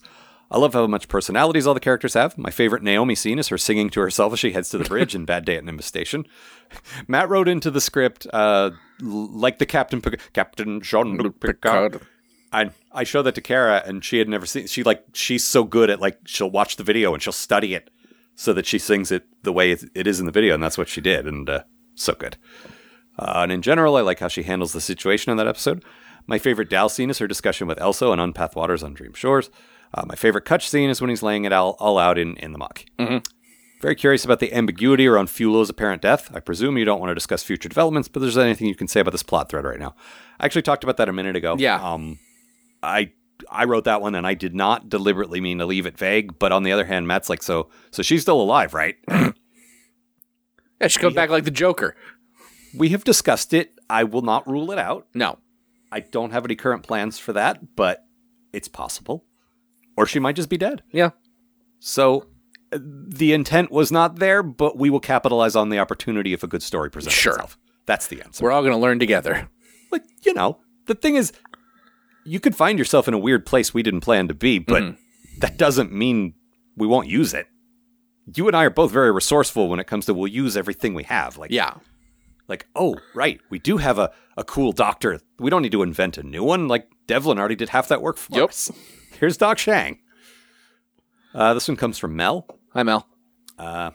Dear Alan Matt, no questions, but I just wanted to say I loved Endeavor, especially Ratlines. That episode was the first time in a long time I've re listened to a podcast episode again right after. Oh wow, wait. that's that's some good praise, man. Can't wait for more, and also eagerly awaiting Pa's return to Star Trek. Well, that's, So are that's we. happening very soon. Yeah. Yes. Uh, thank you for that. Um, I, I actually meant to discuss the, uh, the the dumb title for that episode, Hmm. uh, which is uh, so that episode was always meant to be. Uh, I when I wrote it on my whiteboard, it was um, Nazis in Brazil. Yes, It was all those stories you saw, and it might only just be like one story. I might be exaggerating this, but I feel like there were a bunch of stories, like movies and books and so forth. And I know it happened in real life, but I feel like there's a lot of fiction about this, about Nazis hiding in South America, and like 20 years later, suddenly they start popping up again. didn't Mengele end up down there, or am I just Mengele- thinking yes. of Boys in No, no, no. Brazil? No, Mengele actually was down. there. Okay. Okay. And they did catch him down there. okay. But there's a lot of like fiction about that too, I think. And my idea was cuz I cuz I do very much think of the Dominion War as as the Alpha Quadrant's World War II. Sure. I, I'm thinking in terms of a lot of interesting things happened after that. A lot of interesting stories came from that. One of the things was the concept of the uh, uh, what is it, Project Paperclip, Po- yeah. Project Paperclip. The where, they, uh, where we brought a bunch of Nazi scientists over to help us. Like the Omega Project was developed with a couple of Vorta who worked for the Dominion. Mm-hmm. I kind of liked that idea. yeah. Mm-hmm. and and then Fulo murdered them because they recognized her. But um, uh, the ratlines was the word for uh, the secret routes that Nazis used to escape Germany, Oh, cool. and so I wanted the Cardassian to be, you know, to s- to escape like, you know, this war criminal to escape to to hide someplace no one would ever think to look for. her. So. That's all. It's a terrible title, but Mm-hmm. It is not a my- terrible title. I I disagree. Well, My heart that's was in the fine, right but place. Uh, this one comes from Scott. Uh, he says it's okay to call him gay Scott. I still feel weird about that. I feel like he's a Howard Stern guest if I do that. uh, my question is what inspired the ah, the warp gate, the concept of beneficial interference, the whole vowel thing? I, we talked about that a bit. Yeah. Um, it was you know you sort of Valve thing started is- it and we sort of batted it back and forth from there. yeah, we've we've both sort of built them, and we always run the idea by the other person, so we're not like this doesn't contradict with what you had in mind. No, no. What Mm-hmm. I mean, I this? guess Okay. technically it came. It started with that drawing, but Yeah. Um the vowel like they only speak in vowels. Okay. I think a lot about sound cuz in addition to co-writing the show, I also edit it and all the sound effects like uh as we go into season 2, most of the sound effects are going to be original creations from me instead of like stock Star Trek stuff, yeah, which I'm pretty excited about. It's no one's going to notice that but me, but it's it's it's an important thing to me. Um, I'm the guy who watches TV shows and gets annoyed because everyone uses the same door sound effect. Bro, that Nobody else- fucking Wilhelm scream again. God damn it! I'll Uh, see the Wilhelm scream's an in joke at this point. I love me a Wilhelm scream. Yeah. Oh, we both just saw the new Star Wars movie. Did you catch it in there? I did no, not. when I was looking, I was not. I forgot to. I forgot to listen for it. Um. Anyway, uh, the but I think a lot about what aliens should sound like, and they shouldn't just be, you know, Mm-hmm. like people all the time. Especially since we've set up that the Omega Quadrant's full of weird aliens. yeah, And what I don't want is the Hitchhiker's Guide to the Galaxy radio play. Uh, modulated all the alien voices so bad you could barely oh, understand yeah, what they were there's some- saying. There's some rough ones in there, man. We're just like, what the fuck did he say? Douglas Adams was super into making that show, like you know, using the BBC Radiophonic uh, uh, workshop and all that stuff. And like, Yeah, I, I, and I respect appreciate that. that, but like, but you got to be able to hear your. So I, I thought a lot about this, and I thought about like what are sounds I can do that aren't the same five GarageBand filters, but that I also know how to do. And I started experimenting, and I like, I am em- well, I'm not embarrassed to say I'm a I'm a mix of proud and embarrassed to say. I probably experimented with this for a, a total of like 10 hours. wow, Not just this, but lots of different sounds for aliens. Mm-hmm. Just sit in front of the mic and like, can you understand the words I'm saying? Can you, like, you know, does this make sense? Does it sound weird enough? Does it just sound like, you know? And I got this really cool, like, one of the many things I tried, I tried all these different combinations of things. And the thing I tried that I liked was I was like speaking through a towel, so I was kind of muffled. Like, you couldn't quite make out what I was saying. that's just my hand, but Yeah. you know, like this. but sort imagine it of- was ima- i- if my hand were a towel. yes, of course. I knew. Use your like you know theater of the mind. Yeah, And then I was like, oh, but the consonant sounds kind of throw that off. What if it was just vowels? What if it was like oh, yeah, oh like ooh yeah there we go. Mhm. And then I like down pitched that and a couple other little things and like I I really like the way that sounds. Yeah. So it's just me like and I have a couple other tricks like that that I want to like. I love playing with that stuff. Mm. It's so much fun. There's a bit we did back on our comedy show uh, called uh, "Mysteries of the Unexplained," which is just like a. It's exactly what it sounds like, like a weird call-in show thing that that was Matt's idea, and I love getting his weird scripts and turning them into sound like bizarre soundscapes. it's just so much fun. To, like Matt wrote one that said "sound effect: the universe explodes." yeah, have Like- fun. I had to turn. I like doing that though. If I'm rushed and I got to do it now, I hate it. But if I have a Mm-hmm. minute to play with it, I really enjoy that. so that's all. More difficult sounds for Al. I mean, I challenge me with some alien stuff. I, I've got one coming up, honestly. So Good. Yeah. Oh, we talked about this. Yeah. Yeah. I know. I, I unless it's something new. I no, no, this is the one we talked about. So yeah. No, I'm I'm looking forward to that actually. yeah. Uh, okay. This one comes from Kathy. All right. Hi, Kathy. Kathy says, Hi, all at Post Atomic Horror. I've been recommending Pa and Endeavor to anyone who will listen because I love Star Trek, and you so clearly do too. Well, thank you. I was nervous about Endeavor because I thought you might make it snarky or winky or inside jokey, but you didn't. You're just making excellent Star Trek audio fanfic featuring Naomi Wildman, everyone's favorite member of Voyager. Yay! Voyager was my first Star Trek love, and it's nice to have it get some props. I enjoy listening at work while I'm grading papers primarily. Well, awesome. Um, like we said before, we struggled with the tone. Like we didn't want it to be a parody. We didn't want it to No. be snarky. There's we're still grinding our axes. Mhm. There's still things. It's like, ugh, why does Star Trek always do this? Yeah. But, I But- mean, like you know, end of the We do day, this it from was a place of love. yeah. I, wanna- we wouldn't be doing this if we hated the show. Like Ah, I don't know. I don't have that kind of time. I could see writing a parody after nine years of dissecting this series. I could see just like eviscerating it in comedy. I guess I'm just not interested in that anymore. You know, I like I, I think you could be, but I that's not what we're doing. So I like doing this better. I feel like I feel happier about what I like- about what we do this way. I'm, you know, as I get older and as the world gets more horrible, I like things with po- a positive message. Mm-hmm. Yeah. I'm- you know, like right now, the good place is very necessary. you know, Yeah. like it's a, it's a nice like after all the things, you know. Yeah. Okay, this one comes from Lise. Hi, Lise. Uh, only one question: How much did you plan on in advance? Like, did you have keywords for each episode before you started writing number one? Uh, eh, a bit. Yeah. We talked about that already. We uh yeah, we hung out in Al's basement and sort of hashed some stuff out and went from there.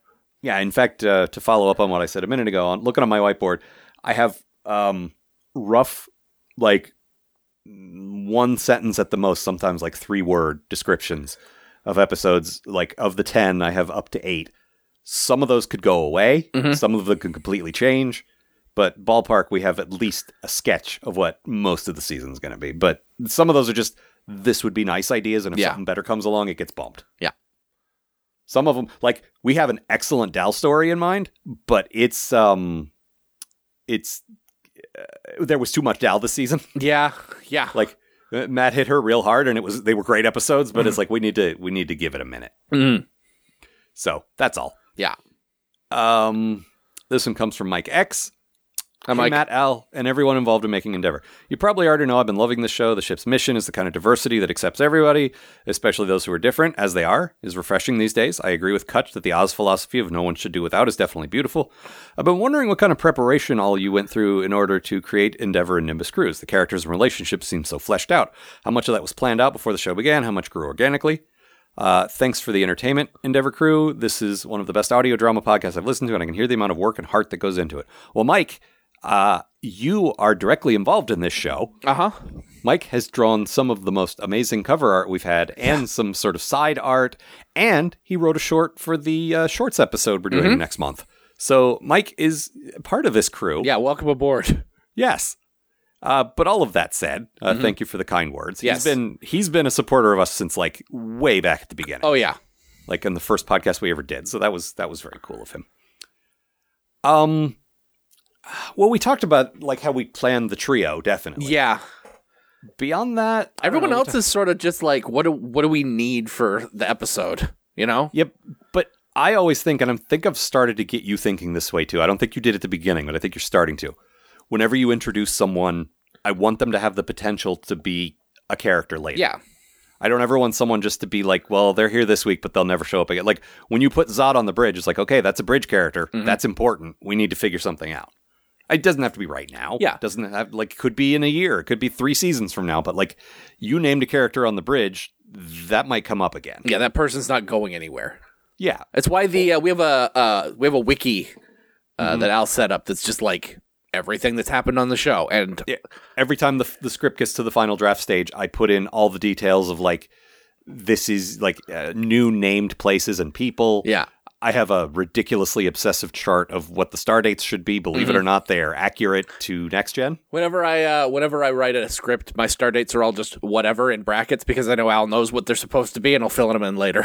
I lined it up with like, okay, how, this is how many years have passed since the end of next gen. This was like, so it's going to be this, and like I'm I'm pretty like of all the dorky things I do for this show, that's the one I'm I'm like proudest of.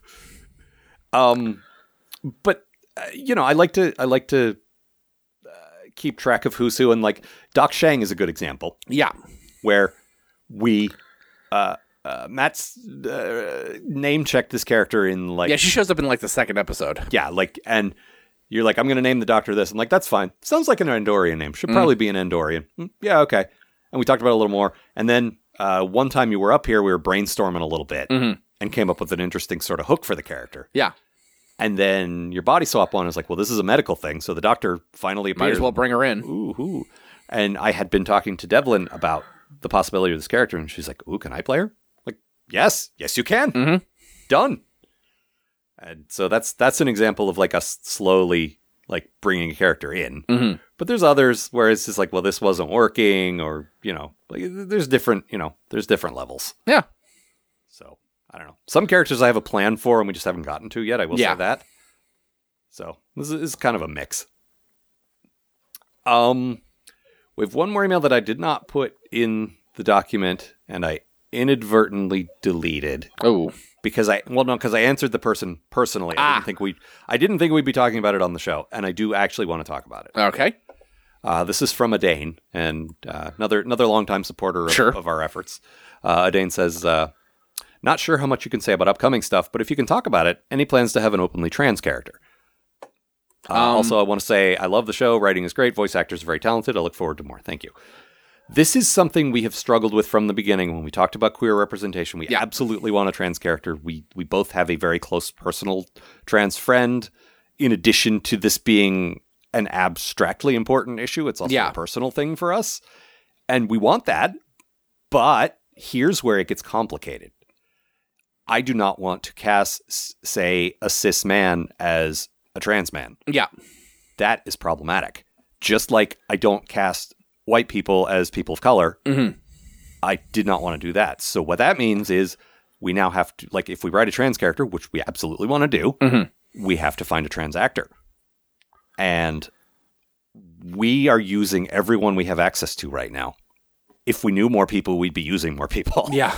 Like this is all we got, and I love everyone we have, but Bob and Brian are doing, and they're doing a great job, but they're doing triple and quadruple duty, and Yeah. we need some, we need some more like like utility players just to just to ease the burden on them a little bit, Mm-hmm.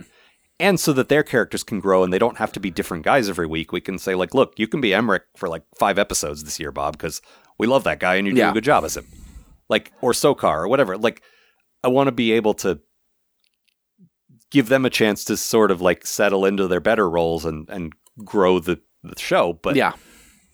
you know it's tricky uh, that said we have reached out uh, we are actively working on this and i think it may happen in season two Yeah. the casting has not been official yet uh, so you know still gotta still gotta make that work Mhm. but because we need to find someone willing to voice act for us someone who's uh, willing to work for the relatively low money we we pay Yep. which is if you play a supporting role you get 5% of the patreon cut if you play a, a main role you get 10% percent Mhm. uh, that's it and you guys are very generous but that ends up being about 20 bucks a month that is not a job that's just a nice like okay go buy yourself a couple cups of coffee or something Yeah. like it's it's nothing it was it was gas and parking for when people were coming to the uh to our our like joint meeting place to record locally so they got to be willing to work for nothing they got to be willing to do a star trek project which i've lost a couple of potential voice actors because they either are not into star trek or they're hesitant to work on something copyrighted Sure. and then, on top of all that, they still have to be right for the part. Mm-hmm. That's so much criteria, and the most important thing comes last. Yeah. So I want this so much. Yeah. I, I would love more than one trans character, but it's it's difficult. And bear with us, we're trying, and I think we're close. But Yeah. it's it's very tricky. But that said, It's- we want it. It's just so important to both of us not to fuck this up. Yes, and we will be consulting with our trans friend. We will consult with this performer. Mhm. Even then, I'm saying this right now. It's possible we'll get it wrong. We're trying everything we can. Yeah. We we are doing our best. We're coming from it with nothing but the best intentions. That doesn't mean we're not going to screw up. And if we do, do not be afraid to call us out. Don't don't be a jerk about it, but please don't be afraid to tell us, "Hey, listen, Yeah. I know you think this is the right thing to do, but uh, you you misspoke. Please please don't say this, or Yeah. please don't say it this way. We want that. We literally do. We want to know that we're doing it right because we're in uncharted waters here, and we want to do right by you. Yeah. So if if you know about this stuff, if you were personally, I'm not asking for any any kind of personal like. I'm not. I don't want to get in your business. Mhm. I, like you don't have to tell me anything about yourself, but just write to us, or or contact us. Like reach us, out- reach out to us directly, and just say, hey, you you could you could be handling this a little more sensitively than you are. Yeah. And we we will listen. We will Yeah. not. We will not get defensive. We will listen to what you have to say, and we will try to you know try to respect you, because we want we, you know we want to do a good job. Yeah. And Star Trek's, it's, you know, this should be for everybody. Yes. And things I work on going forward should be more inclusive. Mhm. Because I'm a white dude with a lot of privilege and I don't always think of that stuff and I'm trying to get better about it. Yeah. The only way I can get better about it is if people make me accountable. Yeah. So that's, that's, it's such an important thing to me. Yeah. So again, don't be a jerk. Don't just say, hey, you asshole. Mm-hmm. if you, if you approach us We could do that ourselves. We call each Yeah. other asshole all the time. right just just you know but we are we are absolutely willing to listen and anything we've covered on the show so far Mm-hmm. same same deal if you're like you know what that's that speech you gave naomi about being ace uh you you like this was okay but you kind of offended me here this is not cool don't do this again Mm-hmm. Yeah. like i will listen Yeah. Mm-hmm. and you will listen We will- we will hear what you have to say and we will try to incorporate it into the show Yeah. so i don't know i sorry to go off on that it's just a it's very important to me Very, yeah. so it's I think we as a culture have gotten to a point where certain people need to shut up and listen. Mhm. And that's us, and we will. Yeah. So uh, and that is the last mail that we had. So Whew. again, thank you all so much. Yeah. Absolutely. Doing the show is a dream for both of us. Yeah. Like, and hearing from people who Yeah. like it and want it's to actually support it connected is with a them. Huge, Yeah. Just a huge deal for us. yeah, like I know the people who perform in this show like it. That's not the same thing. Yeah. Like these are pretty much all my friends, and we've been doing this for years. And if you're still showing up to record with me, it's because you like doing it. Yeah. Like, of course you like it because you, you like doing this. But hearing people uh, respond to specific things, like the, the guy who called out his specific moments of like these, each character like had like, I love hearing that because one, it means we managed to flesh out each character enough that they each had something he liked. Mhm. And two, there's stuff that you wrote and that I wrote, so I don't feel either uh, guilty that it's all mine or uh, petty and pissed off that it's all yours. Sure. It's a little of both. Yeah. You guys have no way of knowing who wrote what, so that that's you didn't know. It's good. Never know. We just told them. Yeah. Uh, I will say, going forward into season two, there's gonna be a lot more co-writing though. Yeah. Well, we're getting better at that. So, Yeah. Um, and we do have, like I said, very big plans. Um, not going to tell you what happens, but like, I will say the danger that we introduced at the end of season one, we both hate when Star Trek cops out on like big cliffhanger moments and then nothing happens. The danger that happened happened. We're not gonna, we're not gonna like uh, retcon it. We're not gonna reset button it. Those things will have continued to have happened, and things will change based on what happened yeah. that's very important to both of us that, Mm-hmm. that events events stay happened and affect other events. Things that happened are supposed to have happened. Yes. But Wait. Star Trek had a real problem with that. Yeah. Well, it's the reset button. We fucking hate that Yeah. thing. Yeah. Voyager and Enterprise in particular. Brandon Braga loved just like getting really daring with the characters and then at the last minute backing away because Mm-hmm. "Ah, never mind, that never happened. It was all a dream. Sh- Or an alternate reality or fucking whatever. Whatever it was that week. Yeah. Like I'm not saying we're never doing a story like that, but I'm saying I like I like consequences. Yeah. we're go it, it- on the off chance that happens, we're going into it aware of like, Yeah, if you want to kill a character, we'll talk about it a lot, yeah. and then they're dead. They Yeah. will stay dead. We're not gonna find some dumb way to bring them back. They're just dead. I'm not. I'm not suggesting we're doing that, but for an example. That's why, like, that's why I only kill off unnamed characters or characters who haven't showed up yet. But like, if we like, we talked about this because uh, this is famously a story when Ron Moore went to work on Voyager. How many shuttles do you have? And they're like, I don't know. Yeah. And we were like, okay, how many runabouts do we have? We're going to stick with that. Yeah. And like, uh, hmm, never mind. The question I was about to ask you would have been a spoiler, so never mind. Yeah, let's uh yeah. But if something happens to any of them, then it's gone. Mhm. And it's hard to get, like we've said before repeatedly, it's hard to get more stuff from the Alpha Quadrant, so that's it. That's all you get. Mhm. If we blew up Endeavor, the show would still go on, but there wouldn't be any more, any more ship. Yeah. Like the Cardassians work in Iraq now. Yeah. That's they fly around in Iraq. That's what they do. Mhm. So that's that. They're never going to get another Cardassian ship because that's that's Wh- the choice we made. yeah. So that's that's a thing we're very passionate about. Mm.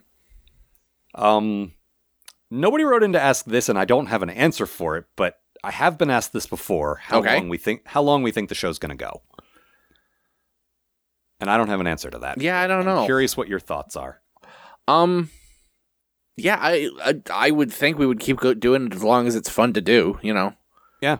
Um we've talked about sort of like vague ideas of like an ending, but uh Well, I know some status quo stuff that I want to get to a certain place, but we're already we're already going to get there pretty soon. yeah. So like, and that's good. I Mhm. just I want to, you know, I want to set some things up for some other things and blah blah blah. But like, no, I don't know what the actual end is. Yeah. I don't like I like I've been asked this before, and I, I'm not sure because we don't have a plan. It's not like we have a a JMS five year Babylon five plan. It's just No. like I don't know. We're we'll do it until the story's over. Yeah, basically. I'm a firm believer in like, and I'm not just saying this as the writer. I'm saying this. I believe this for most of fiction. Whatever the writer says happened is what happened. Like, Mhm. if they say the story's over now, I'm not going to be like, but what about more? No, No. they said it's over. They're the ones who decide it's over. Mhm. And if they decide like this is the ending, if you're unsatisfied with it, that's fine. But sorry, We're, we're not coming back. it's over. Yeah. So yeah, I I've don't know. always, I've always felt that way. No, it's open ended. We're de- I mean, season two is going to be ten episodes coming out monthly throughout uh, 2020. Mhm. Uh, I can s- pretty safely say there'll be a season three, but Yeah. th- I'm not going to commit to that Sure. officially because we we haven't written anything yet. Yeah. Season two is well underway. Yeah. so. But next month, as I have alluded to, in case you didn't know, we are doing a series of shorts, n- and none of them are written by us. Yeah. So that'll be We weird. have- we have a list of contributors, and I happen to have this right in front of me. I, I just realized people who don't follow us on social media don't know this stuff. So I'm I'm saying things that you already know, that a lot of people already know, but not everyone necessarily does. Mhm. So I just want to make sure I get this out there. Uh, so Tidro, uh, Devlin, Mhm. uh, Bob, uh, Kara, Rich DeThorn, uh, our friend uh, Irish Gav, who has not been involved in the show yet, but has been involved in many other things we've done. Uh, Mike X, Vishal, who plays uh, Admiral Soraya. Yep.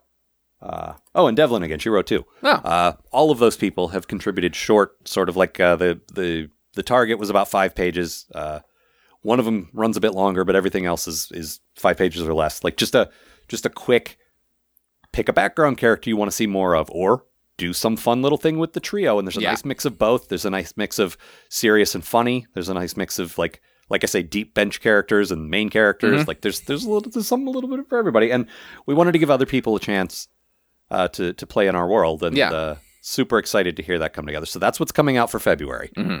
Uh, then for March first, that's when season two premieres. Yeah. Which Just I'm like last working year. on right now.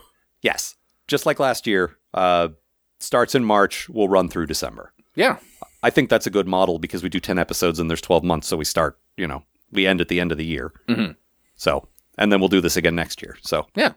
if you want to write to us, the email address is postatomichorror at gmail. I didn't set up a special email just for this, Mm-hmm. but uh, but if you want to write to us, we're not going to do one of these for another year. But Yeah. So if you just know. want to contact us to, to say hi or or to For give whatever criticism, reason, like I yeah. said before, whatever, like you know, please do. Yeah. Uh, and if you want us to read it on the show, it'll be a year, but we'll sit on it until then. Yeah. Uh, and if you want to check out our, our other projects, um, uh, most of them are at uh, algar.com, which is the website that all my projects are on. But Matt has co worked with me on just about all of them. Yeah. It's not hard to find me on there. Yeah. I'm around. Um, yeah. And we're on social media. I'm, I'm on Twitter at Algar. He's at Robot Yep. Matt. And uh, please follow us. We talk a lot. yep. Mostly at each other. Yeah. And I think that's all, unless you have anything else. I don't think so. All right. Well, that's all Goodbye. for this time. Thank you for listening and uh, safe journeys. Yeah.